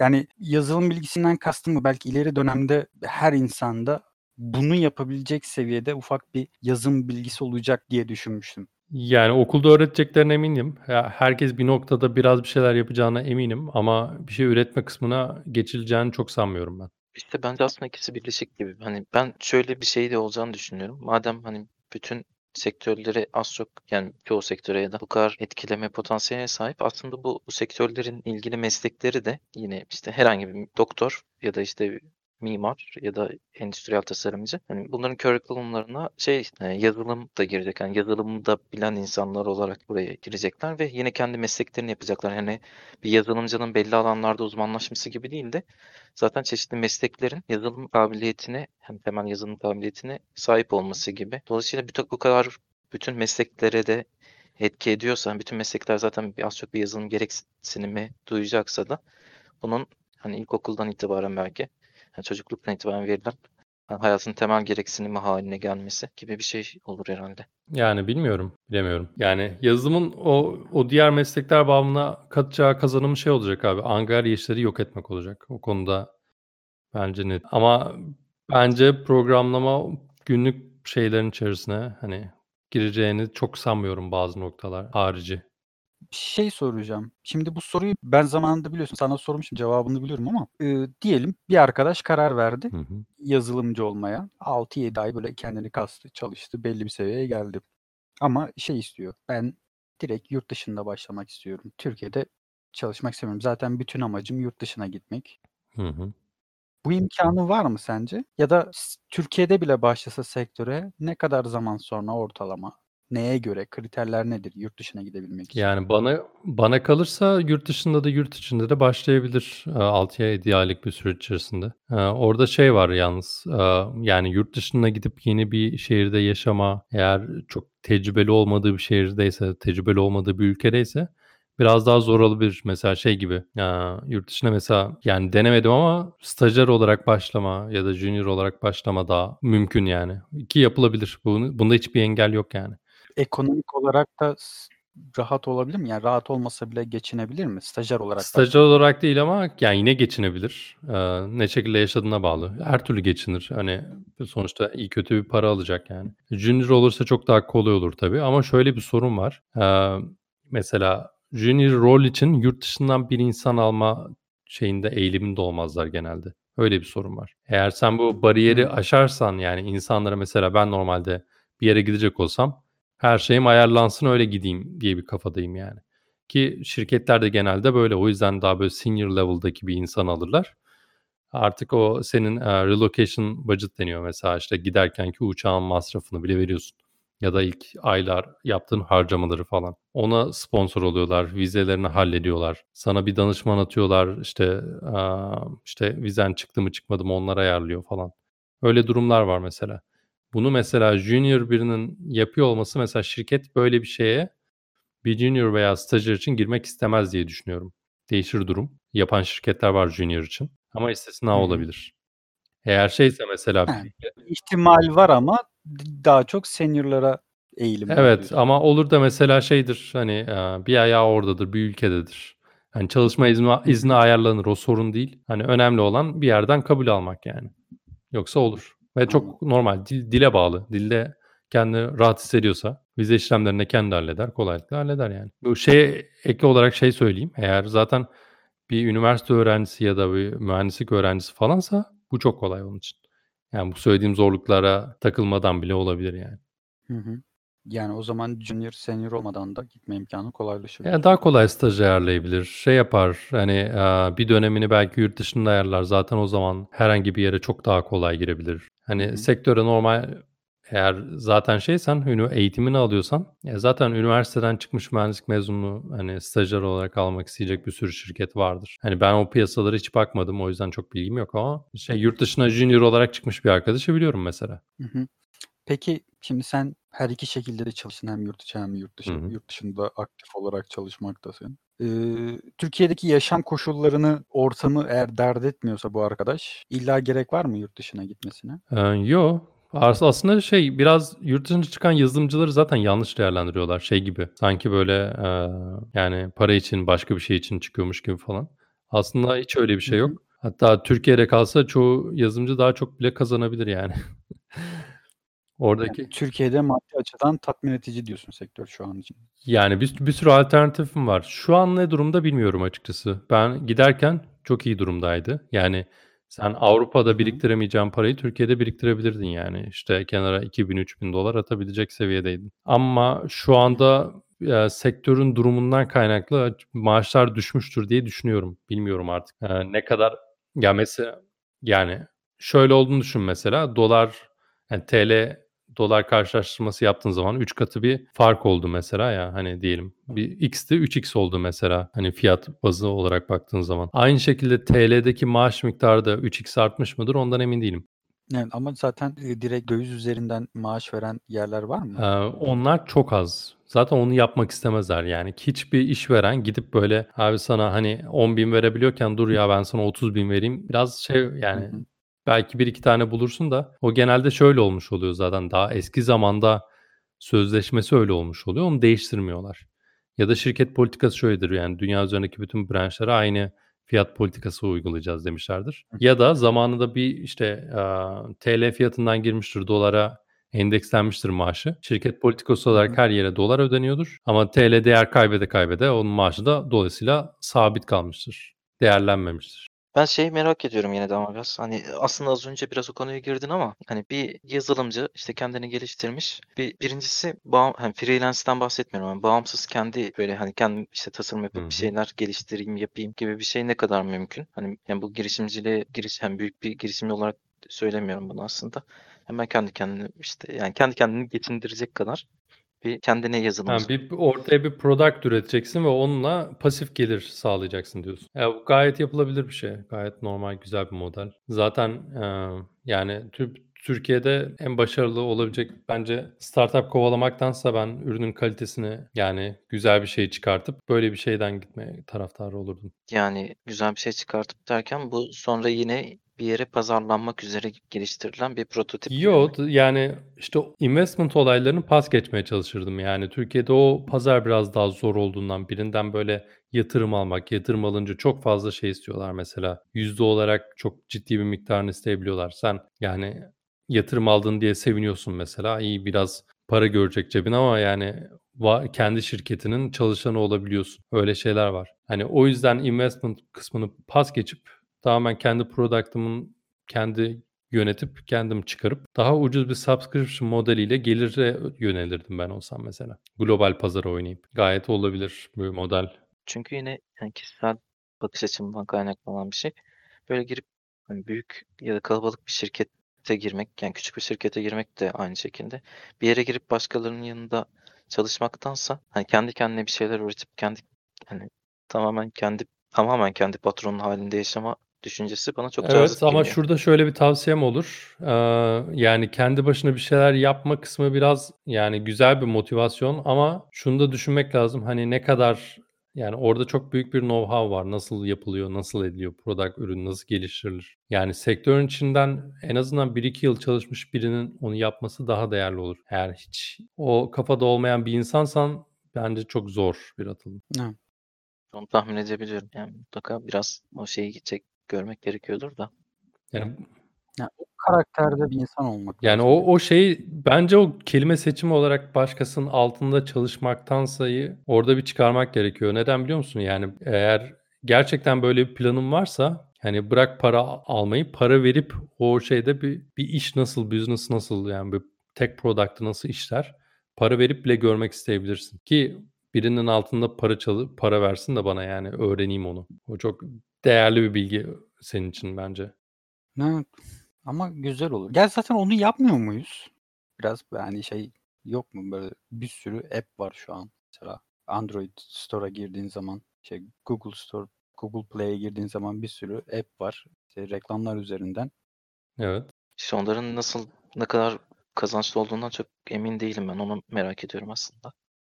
Eğer popülarite sağlıyorsa iyi kazanıyorlar diye biliyorum. Evet, çünkü oyunlarda mesela şey, emm, işte, birkaç oyun geliştiricisinin öyle internette podcast sohbetlerini dinlemiştim. Hani, ismin tamamen şey kaydından bahsediyorlardı. Bir ağ gibi bir şeye giriyorsun. Hani, herkes birbirinin reklamını hı. yapıyor, bütün oyun geliştiricileri ve, hani, aslında bir oyunu oynarken diğer oyunun reklamını görüp o oyuna gidiyorsun. O oyuna başka oyunu görüyorsun ama aslında, hani, ortada net bir şey yok. Hani, gerçek bir reklam yok. Gerçek bir, yani, tamamen, hani, onun pazarlamasına giriyor ve orada bu sefer yine büyük planlamalar, işte, çok fazla insan falan çalışmaya başlıyor. Evet. Gerçek bir gelir elde edebilmek için. Yani farazi her örnek bence farklı. Yani bazı şeyler abi girdikten sonra bazı şeyleri anlayabiliyorsun. O senin dediğin olay marketingle alakalı mesela. Hani şeyle alakalı değil ve marketing bir marketing bilen birini aldığın zaman onu sana direkt sayıları çıkartıp neyin ne olduğunu, ne, ne olmadığını, hedefinin ne olduğunu falan gösterebilir. Mesela o da tek product'ın önemli kalemlerinden biri. Yani zaten Türkiye'de çok fazla şu atlanıyor. Yani ya fikir çok önemseniyor ya ortaya koyduğun direkt şey yani yazılım tam ortaya koyduğun şeyin %100'ü olabilir. Ama onun altındaki tecrübe, onun eee, UX dizaynı, onun product tasarımı, onun yönetim şekli çok önemli. Yani sen bir çok iyi bir şey yazabilirsin ama onu 100 farklı şekilde fail edebilirsin. Aynı product. Hani bir şey başarılı bir product üretme orada sadece ürünün güzel olması da kaynaklı değil. O iyi bir şey yapman gerekiyor. İyi bir yönetim yapman gere- gerekiyor aslında. Bu marketingden markasına, yani kullanıcı deneyiminden sen feature'ları nasıl, ne, ne kadar zamanlarda mesela çıkarıyorsun. Mesela benim birçok arkadaşım hep aynı so aynı şeylerde hata yapmıştır mesela. Çok büyük bir product yazar. Böyle fikri kendine saklar. Aylarca çalışır, çalışır, çalışır. Sonra ortaya bir şey çıkarır ama yani çıkardığı şey çok belki yani metodolojiye uygun değil mesela. Hani anladın mı? Çünkü bir sene üzerine çalışmış. Bir sene üzerine çalıştıktan sonra zaten çok zor bazı şeyleri yapmak. Hani bir kısım kısım release edip görmek, analiz yapmak, biraz reklam yapıp bir eee, kitleye ulaşmak falan gibi böyle yaklaşman gerekiyor mesela en basitinden. Peki az az önce konuya biraz giriş yaptın aslında ama yani bahsettin diğer sorularda. Ama mesela tam tersi işte girdi bir şirkete girecek olan, bir ofise girecek olan bir yazılımcı adayının hani karşılaşacağı ortam böyle tamamen sektöre yeni girmiş birinin girdiği ofisin ortamı nasıl olur? Yani çok çeşitli oluyordur herhalde tahmin ediyorum ama yani bu adam nasıl çalışır, ne kadar çalışır, ne kadar strese girer, hayat işte boş zamanını ne kadar harcar bu işe Hangi seviyedeki için? bir adamdan bahsediyoruz? Yeni başlayan birinden bahsediyoruz sanırım. Giriş seviyesindeki mesela. 7 ay yazılım öğrenmiş Ha, kendine tamam. kendine. Örneği şey yapalım da işte tamam yeni yedi, kendi başına çalışmış bir developer var tamam? Değil mi? Elde. Ve bu bir Evet. işe girmek istiyor. Yani Hı hı. Yani mesela bir mimar bir işe girdiği zaman Hı hı. Yeni mezun bir mimar bir ofise Hı. girdiği zaman ha, onun karşılaşacağı şeyler aslında mesela işte mimarlık yapmayı öğrenmiştir ama orada işte hani belgeleri Anladım. düzenler ya da işte çok basit şeyler çizer işte çok başka yerlerden kopyalayarak aynı şeyleri çizmeye çalışır. Sürekli fazla mesai yapar falan falan. Hani çal- hayatı nasıl Ya şimdi şöyle yeni yeni başlayan bir yazılımcı için realite çok farklı olabilir bu arada. Yani benim çalıştığım ekiplerde genelde şöyle oluyor. Ben şeyi seviyorum. Sorumluluğu eşit dağıtmayı. Yani bir ekibe yeni biri de gelse, junior da gelse, senior da olsa hani eee, yeni feature yapılacaksa ya da bir bug fix yapılacaksa hani genelde şöyle olmaya dürtüsü oluyor. Mesela basit işleri junior'a veriliyor tabii ki genel olarak. Ya da bir stajyer varsa ha, senin verdiğin örnekten dur bir saniye. Senin verdiğin örnekten gideyim. Eğer mesela şeyse stajyerse muhtemelen daha onun ne bildiğini bilmediğini ölçmek isteyeceklerdir birincisi ekibe yeni girdiği zaman. Bu da ne şekilde olur? Kendine böyle küçük challenge verebilirler ona ya da küçük bir problem verirler ya da projeden bağımsız küçük bir geliştirilmesi gereken bir tool'u verirler mesela. Hani sen şunu bir yap, nasıl yapıyorsun görelim ona göre bir hareket alırız derler. Eğer hiçbir şey bilmiyorsa şöyle olabilir. Bir dil yani öğrenmesi için vakit verirler mesela.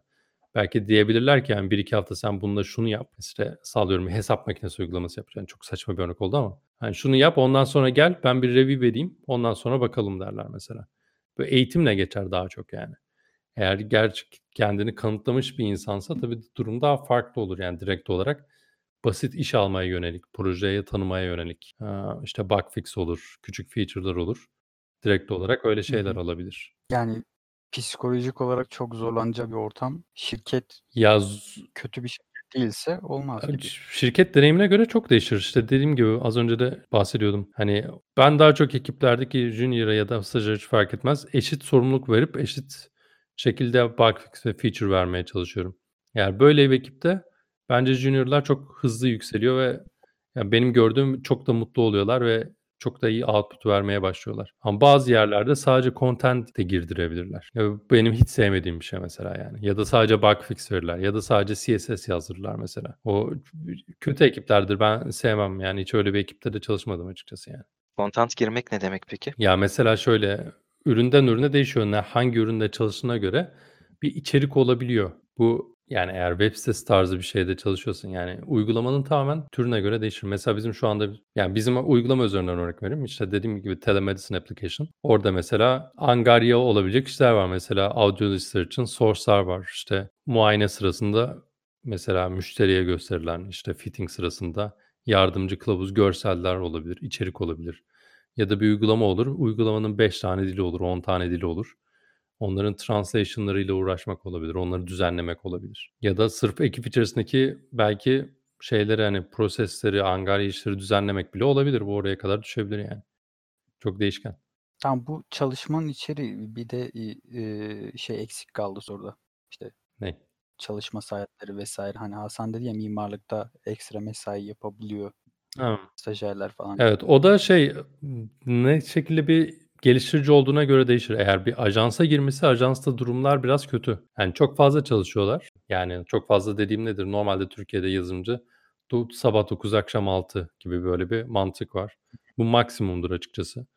Yani ben hiç 9 akşam 6, sabah 9 akşam 6 çalışmadım. Yani genelde hatta işte ıı, yani genelde teknoloji ekipleri sabah 10 gibi 11 gibi falan başlar. Hani hatta Almanya'da bile böyle. Hani Almanya Almanlarda şey ünlüdür 8'de falan başlanır da. Öyle bir öyle yazılım ekipleri de var falan tabii de.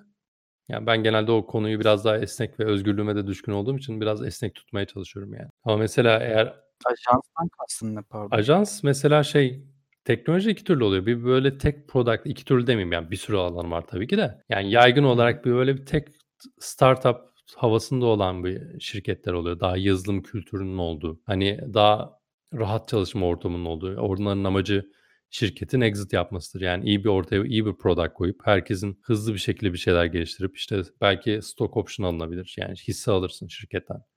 Bir böyle bir şirketler olabiliyor. Ya daha böyle daha kurumsal şirketler oluyor. Ne mesela onlar biraz daha iyi veriyor olabilir. Ama daha böyle legacy teknolojileri vardır. Yazdığın şey çok memnun etmez. Ama biraz daha iyi para alırsın vesaire. Daha kurumsal bir kültür vardır. Bir de ajanslar oluyor. Mesela ajanslar e, ikisi arasında ik, ik, ikisine de uymuyor. Yani ne mesela? Sen mesela bir e, fikrin var diyelim. Paran da var. Yatırım yapacaksın. Bir ürün alacaksın tamam mı? Burada iki yola gidebilirsin. Ya startup açarsın ya da bir ajansla çalışırsın. Ajans sana e, senin ihtiyacın olan bütün altyapıyı sağlar. Bu da ne demek olur? Yani ekibe ihtiyacın varsa ekip verir. Tasarımsa tasarım satar. Yazılımsa yazılımı direkt satar. Gerekli entegrasyonları kurar. Bunları sağlar falan. Burada ajansları ikiye ayırmak lazım. Bir reklam ajansı gibi çalışan ajansların teknoloji ayağı var. Bir de gerçekten global teknoloji şirketi gibi çalışan teknoloji şirket ajansları var. Mesela Türkiye'de bunun iyi örneklerinden şey var işte Vengers ve Hippo var. Güzel dünyaya çalışan, iyi işler yapan e, teknoloji ajansları. Mesela bunların teknoloji kültürleri yaygın. Oraya gittiğin zaman hem iyi bir stajyerlik dönemi de geçirirsin, iyi bir şekilde sektör ve programlamayı da öğrenirsin ve Eee, yani senior bir yazılımcı ne kadar rahatsa sen de o kadar rahat olursun. Yani rahatlık şeye göre değişebiliyor yani. Ben en son Türkiye'de çalışırken işte işte dediğim gibi geç başlıyordum işe. Daha işte yani sıkıldığım zaman bir kafeden de çalışabiliyordum. Havuzumuz vardı. İşte güneşlenerek de çalışabiliyorduk vesaire. İşte kafe genelde bu startuplarda falan işte daha böyle şey oluyor. Ortamları biraz daha güzel oluyor. O tasarım ofisleri olabiliyor ya da işte sınırsız kahve işte olayları vardır. Genelde yazılımcılara atfeden. Bence çok alakasında olmadı. Öyle şeyler. Hmm. Ama mesela reklam ajansı daha sömürü düzeni. Yani orada şey bekleyebilirsin yani akşam 8'e 9'a kadar çalışmayı. İşte daha çok web sitesi yapmayı. Eee, yani orada da çok iyi paralar kazanıl kazanılabilir ama biraz daha şey bir piyasa. Eee, yani reklam ajansı piyasası biraz pis bir piyasa olarak bilinir ama belki güzel bir noktaları da vardır evet yani. Yani sonuçta insanlar orada çalışıyorlar. Belki sadece maddiyat açısından. Yani genel olarak kötü olduğunu biliyorum ama eminim çok iyi paralar kazanan, çok rahatla çalışan teknoloji ekipleri vardır onların içerisinde. Ama ben şeyi öneririm yani. Eğer mesela 9 ayda sektöre biri atılacaksa ben şu Hı hı. şu mantıkla bakıyorum. Birincisi Eğer bu kişi evde çalışıyorsa, bootcamp falan yapmıyorsa, eee, bence orada 2 tane önemli şey var. Birincisi ne yaparsan yap, öğrenirken yani yaptığın şeyden para kazanıyor olmak. Yani sen öğreniyor bile öğreniyor bile olsan öğrenme sürecini de bir şirkete satarak oradan para kazanabilirsin. Yani mesela 9 ay hazırlanmazsın, 4 ay hazırlanırsın. Bir reklam ajansına girersin, orada web sitesi yaparken öğrenirsin. Sektörü de görürsün, insan tanırsın. Her zaman boş hı. bir CV'den çok daha iyidir. Ya bu işte ne kadar aldığın da çok önemli değil bence. Önemli olan eğer kendi öğrenen biriyse mümkün mertebe o şeylerini öğrenme sürecini bir ekibe taşımak. Çok değerli buluyorum ben yani. Ama diyelim arkadaş işte o 6 ayını tek bir programlama diline verdi. Hı hı. Yanlış mı olur bu sence? Eee, yo, Yani şey sadece Python çok kolay diyorlar diye sadece Python'la uğraştı. 6 ay boyunca hiç Java'ya işte C+'a falan bakmadı. Bence çok güzel bir alan. Yani ben olsam öyle girerdim mesela. Yani çünkü şöyle bir durum var. Yani bir sürü dil öğrenip mesela diller de kendi içerisinde popülaritesi sürekli değişiyor ve yeni diller var mesela. Ben şunu yapardım. Var olan daha böyle popülaritesi düşen yani Java gibi, .NET gibi kullanan artık hani tamam yine yüksek maaşlar veriliyor. Tamam kolay iş de bulabilirsin. Ama yüzdesel olarak azalıyor. Bir şeyin nereye gittiği önemlidir diyorum ya. Yani onu yapmaktansa ileride mesela bir Java developer'ları eğer Python yazacaklarsa sen şimdiden Python sadece Python'a odaklan. Eee, junior olarak girer girersin. 2 yıl sonra değişir o zaten. Hani diğerlerinin gireceği yola sen direkt girmen çok daha değerli benim için yani ve çok daha avantajlı da olacaktır eminim yani. Çünkü teknoloji şey gibi değil yani. Sen teknolojiden ya da kod yazarken dili öğrenmiyorsun. Yani dilin birincisi senin en önemli kazanımın orada öğrenmeyi öğrenmek. Yani yazılımcıların zaten en büyük olayı odur. Bir kişi ne zaman yazılımcı olur? Dille hiçbir alakası yok. Eğer bir şeyde öğrenmekte fail ettiği zaman pes ediyorsa ondan muhtemelen zaten yazılımcı olmuyordur. Yazılımcı genel olarak bir şey yapamadığı zaman bu niye olmuyor sorusunu soran insan genelde yazılımcı oluyor zaten. Hani ne kadar zeki olduğu, ne kadar mantığının gelişmiş olduğu, ne kadar kreatif olduğu falan bunlar çok sonra gelen şeyler. Yani şöyle, eee, yani bizim sektörde konuştuğun zaman hani genelde mikrofon şeylere çok uzatılır. Yani ben de biraz onun avancesini yapmayı seviyorum açıkçası. Yani daha kreatif kod üretilsin, open source'tur, culture'dır. İşte ekibe de ona göre insan alma eğilimi genelde bizde var falan. Ama şu da Hı hı. olabilir yani sabah 9 akşam 6 kod yazıp yani dünyanın en düz adamı çok normal bir şey yani. Hani illa hafta sonu Hı kod hı. yazması ya da open source contribute etmesi gerekmiyor. İnsanlardan aslında bunu bekleyemeyiz. Her ne kadar ekipler içerisinde öyle insanları tercih ediyor olsak da. Tamam peki, eee, resmi olarak şeyi öneriyor musun? Python'la başlayın pay veya Python'a ağırlık verin diyor musun? Ya şöyle Python mu Python mu bu arada? İkisini de Nasıl ikisini de telaffuz? diyorlar yani. Python Türkçesi, Python İngilizcesi aslında. Yani ama genelde Python duyuyorum yani bilmiyorum neden. Tamam neyse işte Python'a Yani. ağırlık verin diyor musun resmi olarak? Yani ben başlasam Python'la başlarım gibi bir cümle kurar mısın? Şu an başlasam yani bütün bilgilerimi unutsam ve şu an tercihlerim aynı olsa evet Python'la başlardım. Çünkü, eee, özellikle frontend'den biraz sıkıldım son zamanlarda. Bir de genelde şu anda full stack ağırlıklı şey yapıyorum. O yüzden Python'ı direkt hedeflerdim. Daha eğlenceli olurdu. Belki ben security belki daha eğlenceli olurdu bilmiyorum. Artık neyden zevk alacağına göre değişir o. Ama aynı noktaya geri döneceğim. Yani kolay path'ler var birincisi yazılıma başlayan bir insanın. En azından evet o path'ler path'lerin birinden gidebilir. Bu işte backend, frontend yapmak, işte ya da QA yapmak genelde basit, başlangıç noktaları.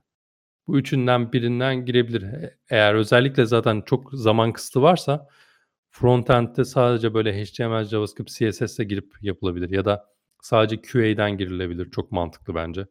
QA de çok tercih edilebilir ve kolay, zaman kısıtı olan için başlaması güzel bir yöntem olabilir. Ya, burada şu var yani Python neye göre Python? Yani hangi alanı takip edecek?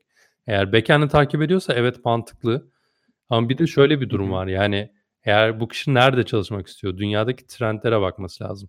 Her dilin popüler olduğu bir yer var sonuçta. Türkiye'de mesela Python evet marketi var ama girebileceğin birkaç tane farklı şirket var ve ne yapmak istiyorsun? Mesela backend mi yapmak istiyorsun? Sadece API mi yazmak istiyorsun? Performans mı senin için önemli? Yani bir sürü yönelim olabilir yani anlatabiliyor muyum? Hani o senin biraz ne istediğini öğrenmen lazım. Teknolojileri öğrenmen lazım. Belki senin seveceğin dili öğrenmen lazım. Yani belki neden Golang değil de Python mesela yani gibi sorular Anladım. hani tercih meselesi aslında. Eee, burada şeyi biraz kısaca açıklayalım mı? Backend ve frontend. Hımm, evet. Yani backend, frontend aslında iki tarafta, eee, ya ve bunu QA'ya de katmak lazım. Aslında DevOps ve security engineer de aslında bu işlerin önemli bir parçası. Aynı ekipte çalışan insanlar sonuçta. Ama basite indirgediğimiz zaman ortada bir tane bir tasarlayan bir insan var. Bu product designer oluyor genelde eğer product şirketi üzerinden gidelim. Daha genelde hani bahsedilen teknoloji ekibi bu oluyor ve bu görsel olarak tasarladığı şey sonuçta bir PDF'de ya da başka bir şeyde bir sketch file'da olan bir görsel bir şey. Bunun teknolojiye geçilmesi için bazı katmanlar var ve farklı roller gerekiyor burada tabii. Burada mesela eğer tasarımı alıp eğer bu bir web sitesiyse, bir web uygulamasıysa mesela onu gördüğün kısım ne oluyor mesela eğer tasarım realiteye döndüğü zaman web sitesi oluyor değil mi? Mesela Chrome'dan giriyorsun vesaire. Hı hı.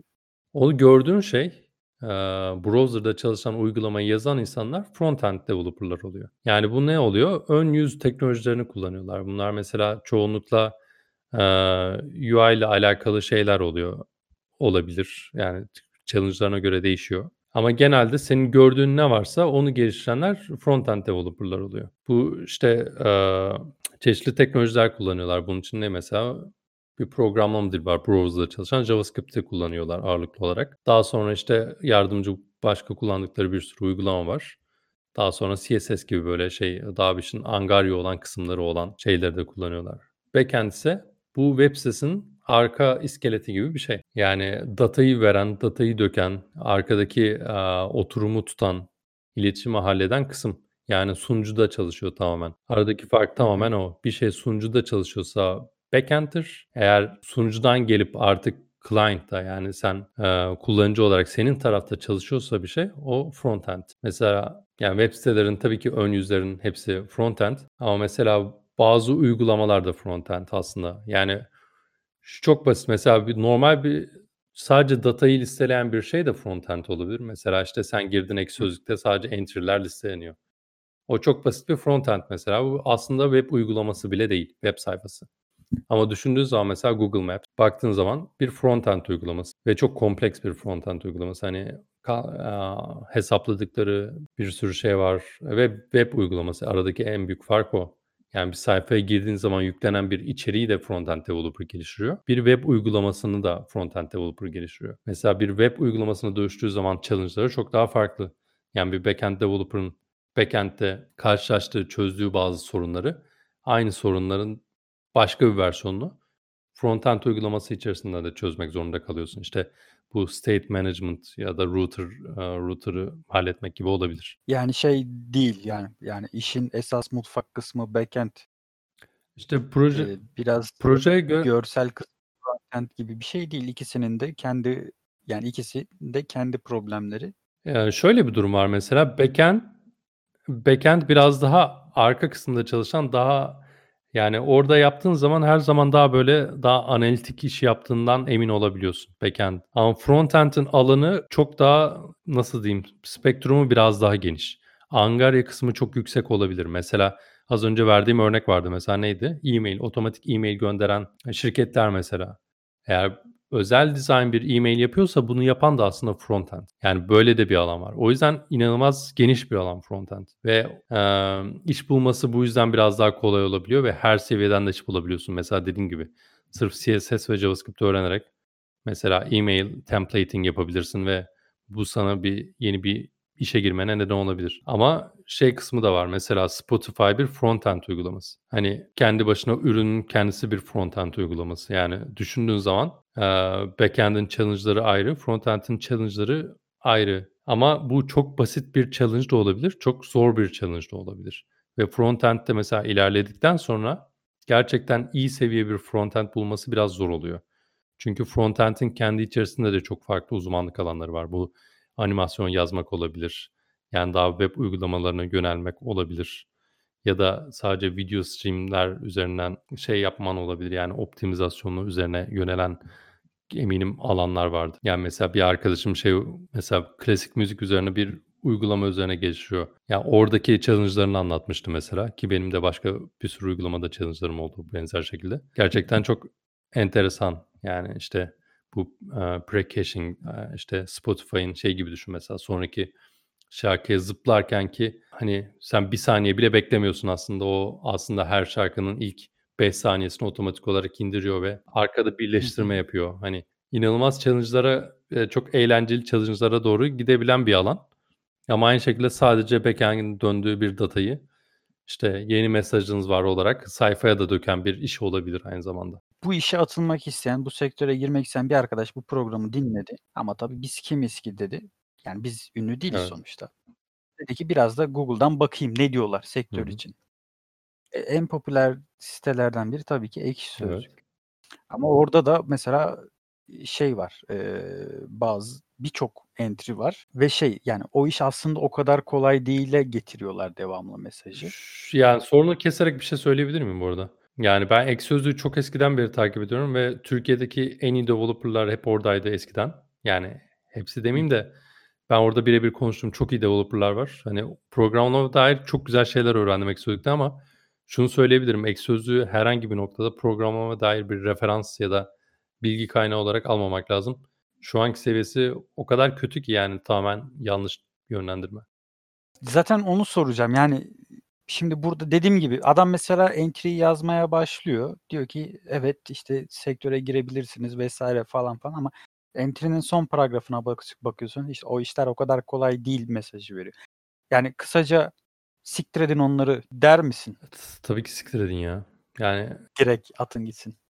zaten Ek Sözlük'teki yani programın başlıklarına ben girince sinirim falan bozuluyor yani.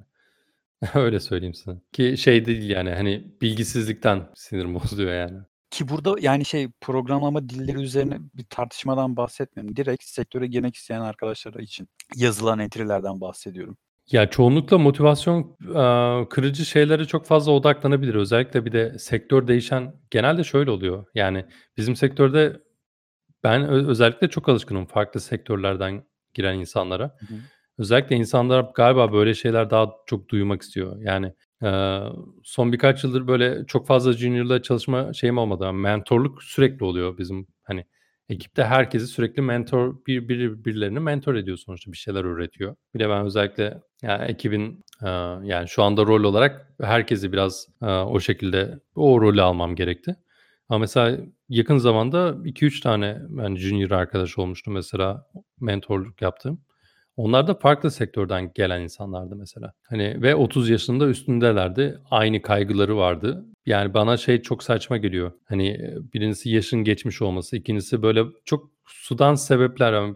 Hani kendilerini sadece korkutmaya yönelik böyle sebepler var. Ek sözlük gibi evet orada ba- bahsedilen böyle opinionlar var. Anlayabiliyorum da oradaki insanlar sadece kendini tatmin etmekle uğraşıyor açıkçası. Evet. Yani Yani çünkü insanların bir motivasyona ihtiyacı oluyor. Ben kendimden biliyorum bir zamanda hı biliyorsun. hı. Uğraştım. Eee, mesela sen olmasaydın ben devam etmeyebilirdim. Yani gene devam etmedim ama başka sebeplerden dolayı bıraktım. Ama o dönem mesela Hı sen hı. olmasaydın ve ben kendi başıma uğraşıyor olsaydım yani şey fikri bana yerleşir ya benden olmaz ya. Ben en iyisi kendi mesleğime bakayım.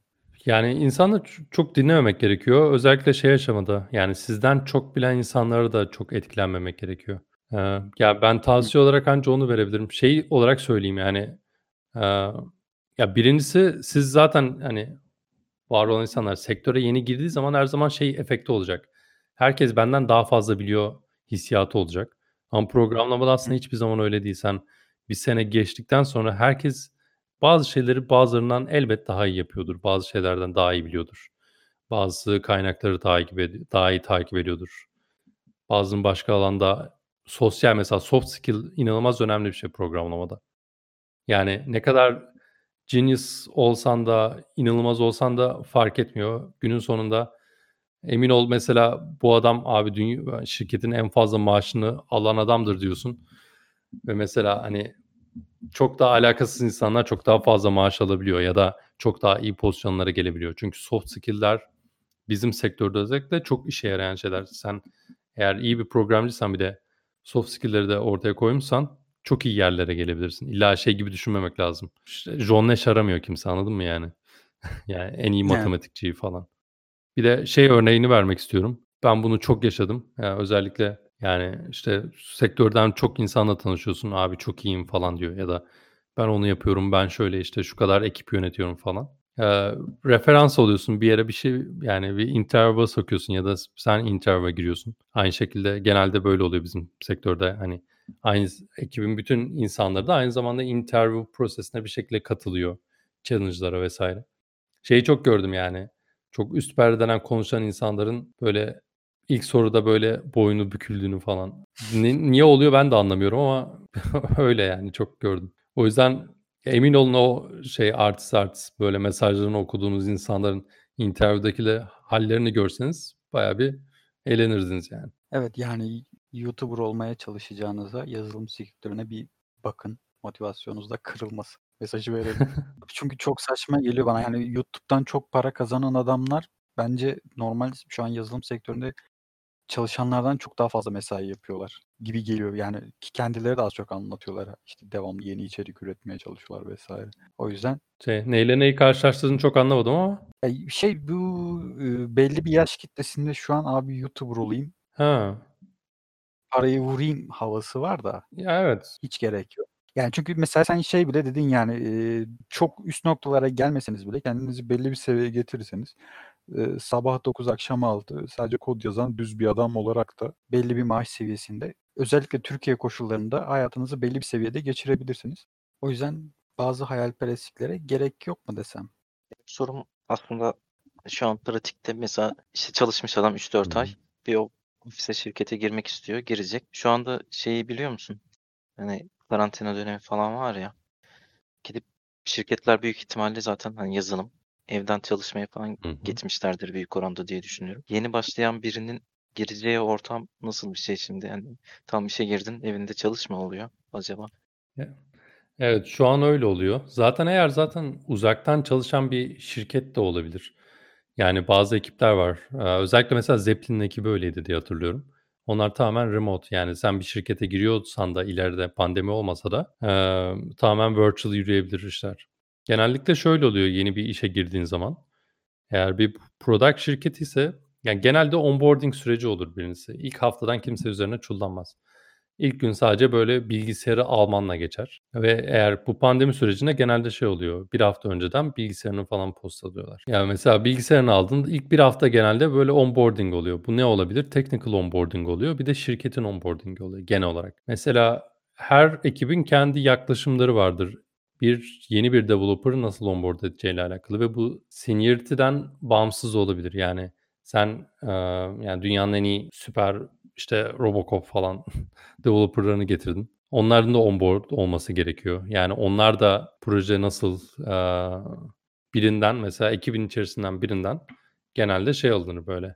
Yani bu projede ne, ne var, ne gibi ba- a, teknolojiler kullanıyor. Bir onu ilk başta kurulumu, local e, development environment'ı kur, kurulur böyle. O konuda yardım alınır mesela ya da dependency'leri vardır, başka library'leri vardır. Onlara bakarlar, projeyi ayağa kaldırırlar. Docker container'ları falan ayağa kaldırırlar. Genelde böyle bir süreç. Genelde böyle şöyle söylerler. Mesela ilk hafta bir en basitinden bir Hello World'u bile production'a yollamak iyidir. Genelde bu süreç çok uzayabilir. Özellikle e, kompleks uygulamalarda ya da çok büyük bir şirketse mesela sen gerçekten bir o bir ortaya bir şey koyana kadar aylar geçebilir mesela. Ya da kendi başına bir feature develop edene kadar. Bu yeni başlayan insan sorusuna geri dönersek. Evet bu bir ilk bir haftası hatta zamanla e, şirketine göre 2-3 haftası onboarding ile geçebilir. Eğer yetersiz görülüyorsa eğitim alabilir. Ee, yani mentoru men, genelde e, ekip içerisinde bir buddy gibi biri atanır. Yani senin her zaman başlangıçta sorularını soracağını edeceğin. Bu ekibe Akıl Evet, oyuncusu. ekibe göre direkt olarak değişiyor. Biz mesela şey yapmaya çalışıyoruz. Peer coding yapmaya çalışıyoruz. Mesela ekibe yeni biri gelmişse o hiçbir şey yapmaya başlamıyor. Var olan tecrübeli birinin yanına geliyor. Yani bu virtual da olabilir bu arada. Yani yan yana oturmana gerek yok. Editörü ortak açıyoruz collaboration session'la. Bir yandan da, aaa, sesli görüşüm açıyoruz. Beraber kod yazıyoruz. İyiymiş. Yani şey, Güzelmiş. şirketlerin bu şekilde adamın mesela tabii belli kriterlerine bakıyorlar önce hı. ama kabul ettiler işi. Eee, 3 hafta sonra ya bu hiçbir şey bilmiyor deyip O çok ekstrem seviyelerde olabilir. Aaa, olma ihtimali var. Yani oradaki faul olan nokta yazı teknik bilgiden kaynaklı genelde olmaz. Çünkü neden biliyor musunuz? Zaten, eee, yazılımda şöyle bir şey yok birincisi, tanıdık diye bir şey yok ya da yazılımda sertifika diye bir şey yok. Yazılımda hiring Hı içerisinde birincisi challenge'ları geçmen gerekiyor. Eğer zaten o domain'in bir teknik sorunu varsa muhtemelen zaten, eee, interview aşamasında, eee, karşılaştıkları o teknik sorunları da adama çözdürürler ya da orada, yani, her şeyi çözmek zorunda tabii ki değilsin ama sorunlara nasıl yaklaştığını, ne yaptığını, seni bir test ederler, yani, ve bu bir birçok açıdan olur. Yani, eee, bir task gönderirler, sen evde çalışabilirsin, live coding yaparlar, eee, canlı algoritma yazdırabilirler ya da challenge'ı yazdırırlar, sonradan, eee, architecture soru soruları sorarlar. Yani, sen gittiğin zaman zaten adamlar seni kabul etmiş oluyor olur. Sen bilmesen bile eğer teknik yetersizliğin varsa ki bu çok normal. Herkes senior olarak girmiyor. Hatta senior olsa bile o spesifik domain'de ya da o teknik alanda bilgisi olmayabilir. Ona kendini geliştirmesi için vakit verilir zaten. Eğer ki eğer junior'sa genel olarak bir bilgi eksikliği varsa, eee, muhtemelen ona bir buddy değil, daha böyle yine buddy tabii de mentor, eee, gibi bir daha, eee, mentorship, eee, me ne derler, onun şey, tecrübesi olan birine yanına verirler. Dolayısıyla o sana çeşitli task'lar verir, yani, böyle kendini geliştirmen için ve bu task'lar çok Usta pragmatist olur. çırak Evet, aynen biraz usta çırak ilişkisi gibi. Mesela projede, işte, bazı teknolojiler vardır. O teknolojileri öğrenmeye yönelik sana task'lar verir mesela. Böyle bir öğrenme başlangıç süreci oluyor genelde. Böyle anlatınca şey de var yani yani bir, eee, mülakata, iş mülakatına girmek bile eğitici aslında. Çünkü orada dediğin gibi sana belli görevler verecek, yapmanı istediğin bazı şeyler olacak. Yani eksikliğini de görebilirsin. Yani o iş mülakatını, ııı, başarıyla geçemesen bile nerede eksik olduğunu göreceksin. O bile biraz eğitici gibi duruyor. Evet, zaten öyle. Şu anda mesela bir arkadaşım, emm, buraya, yani, Berlin'de bir şirkette çalışmak için interview'lara giriyor. Aynen, ona da aynı tavsiyeyi vermiştim. Bir de İngilizce tavs eee, daha önce de bahsetmiştim. Interview'a İngilizce de giriyorsun. O açıdan da tecrübe oluyor tabii. Hem bir yandan da Hı hı. teknik, yani, bir girdiğin zaman birkaç saatlik çok ciddi tecrübe edinmiş oluyorsun, yani. Mesela ona verdiğim tecrübe şey, tavsiyelerden biri oydu, yani. Bol bol interview'a gir, bir fail ol. İii, insanlar ne gibi developer'lar arıyor, ne gibi yetenekler arıyor, sen nerelerde eksiksin, onlar bir açığa çıksın, onları kapat, ondan sonra tekrar odaklanalım. Bu güzel bir strateji ki ben de her ne zaman ki ben de aynı süreçteyim, yani, tamam, ben de mesela bu ekip içerisinde interview'lara giriyorum, challenge'lar hazırlıyorum, insanlara puan veriyorum falan ama ben de bir yeni bir işe girdiğim zaman aynı proseslerden ben de geçiyorum. Dolayısıyla ben de aynı benzer bir hazırlık süreci ben de geçiriyorum, yani. Bu tabii çok uzun olmuyor ama oluyor, yani. Evet. Bu sektörün en güzel yanlarından biri zaten bu kadar metodik işlemesi. Evet. Evet, güzel. O yüzden Bir şey var mı? Eee, ya, şu tarz insanlar hemen bu işe atlasın veya şu tarz insanlar için bu iş biraz daha zor olabilir. Ellerinde başka i imkân varsa onunla yönelsinler önce diyebileceğin, eee, stereotipler, belli klasik tipler var mı? Aaa, evet var. Bu biraz saçma bir cevap gibi gelebilir size ama ben, eee, çocukluğumdan beri engelli bir engelliler için programlamanın inanılmaz, eee, bir nimet olduğunu düşünüyorum. Eğer bir kişi engelliyse direkt programcı olmalı bence. Hem uzaktan çalışabilecekleri için Eee, ya, birçok açıdan. Yani, birincisi sektör, eee, çok daha açık böyle şeylere. Yani yani, sektörde mesela baktığın zaman Türkiye'de ve dünyada bazı sorunlar var. Ne mesela? Yani, engellilerin iş bulabilmesi zaten başlı başına bir sorun ama mesela cinsiyetçilikte bir sorun olabiliyor ya da, işte, başka, işte, transgender falan gibi bir, insansan meslek bulman zor olabiliyor ya da, işte, cinsiyetlerin şeyi vardır ya mesela, işte, kadın yönetici bazı sektörlerde daha zor olabilir derler ya da, maaş adaletsizliği özellikle cinsiyetler arasında. Bu tarz alanlarda programlama bariz bir şekilde daha iyi ve çok daha açık. Hatta farklı bir background'dan bir insan geldiği zaman genelde teknoloji ekipleri memnun olurlar. Yani, bu engelli olayı da şu şekilde söyleyebilirim. Ya, ben birçok ilanda mesela, hani, eee, muhakkak siz de belki görmüşsünüzdür, bilmiyorum başka sektörlerde var mı da, hani, işte non non-binary tiplere ya da, işte, cinsel olarak farklı kimliği olanlara ya da, işte, eee, hani, iki cinsiyetin benzer şekilde davranıldığını falan ilanlarda çok fazla bunu mention ediyorlar, gösteriyorlar ve bir engelli açısından herhangi bir, eee, hani, olur ya, hani, istenmeyecek bir durum olacağını sanmıyorum. Öyle düşünüyorum yani onunla alakalı. Bu soru ce cevabı çok şey yaptım biraz ama anladın sen. Peki olumsuz tarafı, yani şu arkadaşlar bir bir daha düşünsün diyeceğin tip var mı? Emm 60 yaş üstü. Ya, eğer gerçekten bir şey öğrenmeye motivasyonu yoksa belki başka bir şeyden yürümek daha mantıklı olabilir. Hımm.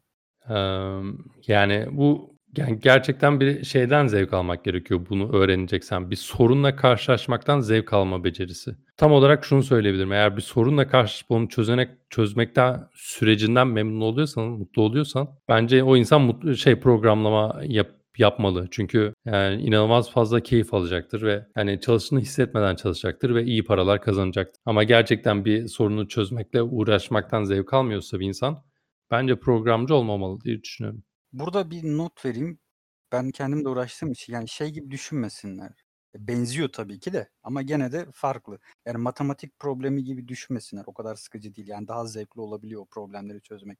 Evet, yani, her şey olabilir bu arada. Problem yani, bu ne yani, bayağı önemli bir şey. Çünkü özellikle şey, eee, seviyeniz de arttıkça, yani, mesela ya, bir junior'ın çalışacağı şey az çok belli oluyor ama benim, eee, her gün başlarken neyle çalışacağıma dair hiçbir fikrim olmadığı oluyor. Yani, her ne kadar 2 haftalık sprint'leri planlıyor bile olsan sürekli bazı teknolojilerde, bazı third party bir şeylerde sürekli bir araştırma yapman, bir teknolojiye takılman, yeni bir teknolojiyi araştırman gerekiyor. Hiç gerekmese, eee, yani, bunun, işte, environment'ı var, işte, geliştirme ortamıyla alakalı sorunları var. Hiç olmasa başka, işte, seviyeden biri senin yardımını istiyor oluyor ve onun sorunlarıyla da uğraşıyorsun. Yani, bütün günün aslında sorun çözmekle geçiyor. O yüzden bundan keyif alma kısmı, eee, önemli bence. Ama şey de olabilir tabii, hani, ona göre bir işe de, işte, sabah 9 akşam 5 ve hep aynı işi yapayım dediğin bir işe de çekebilirsin mevzuyu yani. Eee, son olarak şey alalım mı? Bazı tavsiyelerini, işte, şu web sitesinden yararlanabilirsiniz, şu YouTube kanalına bakın. Emm Şöyle sandalye, sırtınız çok ağrımasın gibi. Evet, tamam. Şey öncelikle söylemek istiyorum. 1'incisi, eee, genelde bu konuda eğer bu konuyu da gerçekten, eee, başta görüp gelmiş bir insan ve sonuna kadar dinleyen bir insan varsa eğer, genellikle şu eğilimde oluyorlar, çok fazla bilgi tüketiyorlar. İnsanların anlamadığı şey şu, mesela ben, eee, çocukken programlama yapıyorken bilgi çok önemliydi. Ama şu an mesela Hı hı. herkes bilgi çok önemli diyor ama bilgi abi tamamen değersiz sizin için şu anda. Yani, YouTube'dan video izlemeyi ya da buradaki şu podcast'i dinlemeyi falan abi bırakın. Ben ilk tavsiye olarak bunu söylerdim. Çünkü inanılmaz fazla bilgi var ve insanlar bilgi karmaşası içerisinde boğulmuş vaziyetteler. Bence o bilgiyi sınırlamak 1'incisi en önemli özelliklerden biri. Herkes şey diyecek, Stack Overflow diyecek, eee, internette gördükleri. Ben neden o örneği veriyorlar çok anlamıyorum açıkçası. Ama bir soru, spesifik bir bug'la karşı yani bir sorunla karşılaştığın zaman evet oradan çıkma ihtimali çok yüksek genelde. Ama Stack. Overflow'dan falan, programlama falan tabii ki öğrenilmez. Orada sadece senin gibi var olan programcıların, her seviyeden programcının bir sorunu nasıl atlattığını, işte, eee, tiplerini alabiliyorsun. Benim orada Sen ne önerirsin? Codecademy gibi bir şey mi? Free Code Camp diye, eee, işte, bazı şeyler var, inisiyatifler var. Emm, onlardan birini bulup o programa sadık kalmayı önerebilirim 1'incisi. 1'inci yaklaşım bu olur. Hı hı. Özellikle ben bu, eee, şu anda var olan, bir tane junior'la çalışıyorum mesela. Onda çok iyi işe yaradı. Ama mesela benim onda kırmaya çalıştığım, sürekli kırmaya çalışıyorum o davranışını. Tutorial'lardan bir şey öğrenmeye çalışma refleksi mesela. Onda öyle bir şey, o kendi kendine yaptığı öğrenme sürecinden, yarattığı bir davranış mesela. Tutorial'sız artık bir şey öğrenemiyor. Ki öyle ki mesela dokümantasyon çok zengindir şu noktada herhangi bir product'ta. Direkt dokümantasyon okuyarak bir şey öğrenirsin. Ben benim yaklaşımım genelde o olur. Mesela en basitinden eee, frontend'de herkes React öğrenir. Ne, işte, en popüler UI kütüphanesi. Dokümantasyon çok iyidir. Yani dokümantasyona gir, Getting Started'dan başla, bitirene kadar React'ı öğrenirsin. Ama insanlar hala tutorial izlemeye şey yapıyor. Öncelikle doküman, dokümantasyona bağlı kalmasını tavsiye ederdim. Nasıl ulaşabilirler? Birincisi hangi teknolojiyi öğreneceğine karar vermen gerekiyor. Onun için e, dediğimiz gibi Free Camp, Free Code Camp gibi böyle uygulamaları kullanılabilir ve eğer hangi alanı kullanacağına karar verene kadar çok fazla YouTube videosu izlerse çok mantıklı olur. Hani e, bu meslekte çalışan insanlar ne yapmış? Hani o alandan ilerlemek istiyor muyum? Mesela backend developer olmak istiyor muyum gibi düşün. Bunu araştırdın. İlk başta buna karar verirsin. Daha sonra bir dile karar verirsin. İşte piyasa araştırmanı yaparsın, ilanlara bak, maaşlar ne kadar veriliyor, dünyada ne kadar veriliyor, Google trendlere girersin. Hangi dil nerede popüler, nerede yükselişte, nerede azalıyor. Ve ilanlarla karşılaştır. Her zaman ana dayanak noktası ilandır abi. Yani eğer sen bir ilanda ne kadar maaş veriliyorsa onu göreceksin. Ona göre adımını atacaksın. Yani şey diye çok mit vardır mesela. Şunlar çok kazanıyormuş. Bunlar şöyleymiş. Abi kanıtlaması çok kolay. LinkedIn'e gireceksin, bakacaksın kaç veriyorlar. Bu kadar basit. Buna göre kendilerine bir pet çizebilirler. Ondan sonra bir öğrenme şeyine e, bu şey olabilir mesela. Udemy'den e, course satın alabilirler mesela. Özellikle çok indirimli oluyor işte 10 dolara, 5 dolara, 1 dolara falan. İşte bilmem kaç saatlik setler alabiliyorsun. Orada önemli olan nokta bir şeyi takip etmek ama. Mesela dile karar verdi. Evet dedi React öğreniyorum, JavaScript öğreniyorum vesaire. Bir e, React'ın dokümantasyonuna girerek öğrenebilir. Eğer dokümantasyon yoksa tutorial olabilir. Ya da var olan işte Free Code Camp gibi dersleri takip ederek olabilir. Ama yapılmaması gereken şu. 10 tane kaynak tüketip 10 tane şey izleyip her birini dikkate alıp onlardan gitmek. İkinci bir alternatif önerebilirim tutorial'lara, tutorial'lara alternatif olarak. Eğer dokümantasyonda yoksa ya da daha genel anlamda birçok alanda kendini beslemeye çalışıyorsa benim yaklaşımım genelde şu oluyor. Benim motivasyon şeklim biraz daha farklı. Ben bir şey yapmak istediğim zaman genelde e, öğrenme sürecim olmuyor. O- Ya öğrenme sürecim bir şey yaratma isteğimle alakalı oluyor genelde. Yani ben bir şey yapmak istiyor oluyorum. O öğrenme kısmı benim önünde sadece bir engel olmuş oluyor. Ve o kısmı genelde hızlı aşıyorum öyle olunca. Yani bu eğer mesela kendinize yapmak istediğiniz, kullanmak istediğiniz bir uygulama düşünün mesela. Ben her zaman öyle yapıyorum mesela. Neyden şunu yani yeni bir dil öğreneceksen mesela yapmak istediğim projeyi o dille yapıyorum mesela gibi düşünebilirsin.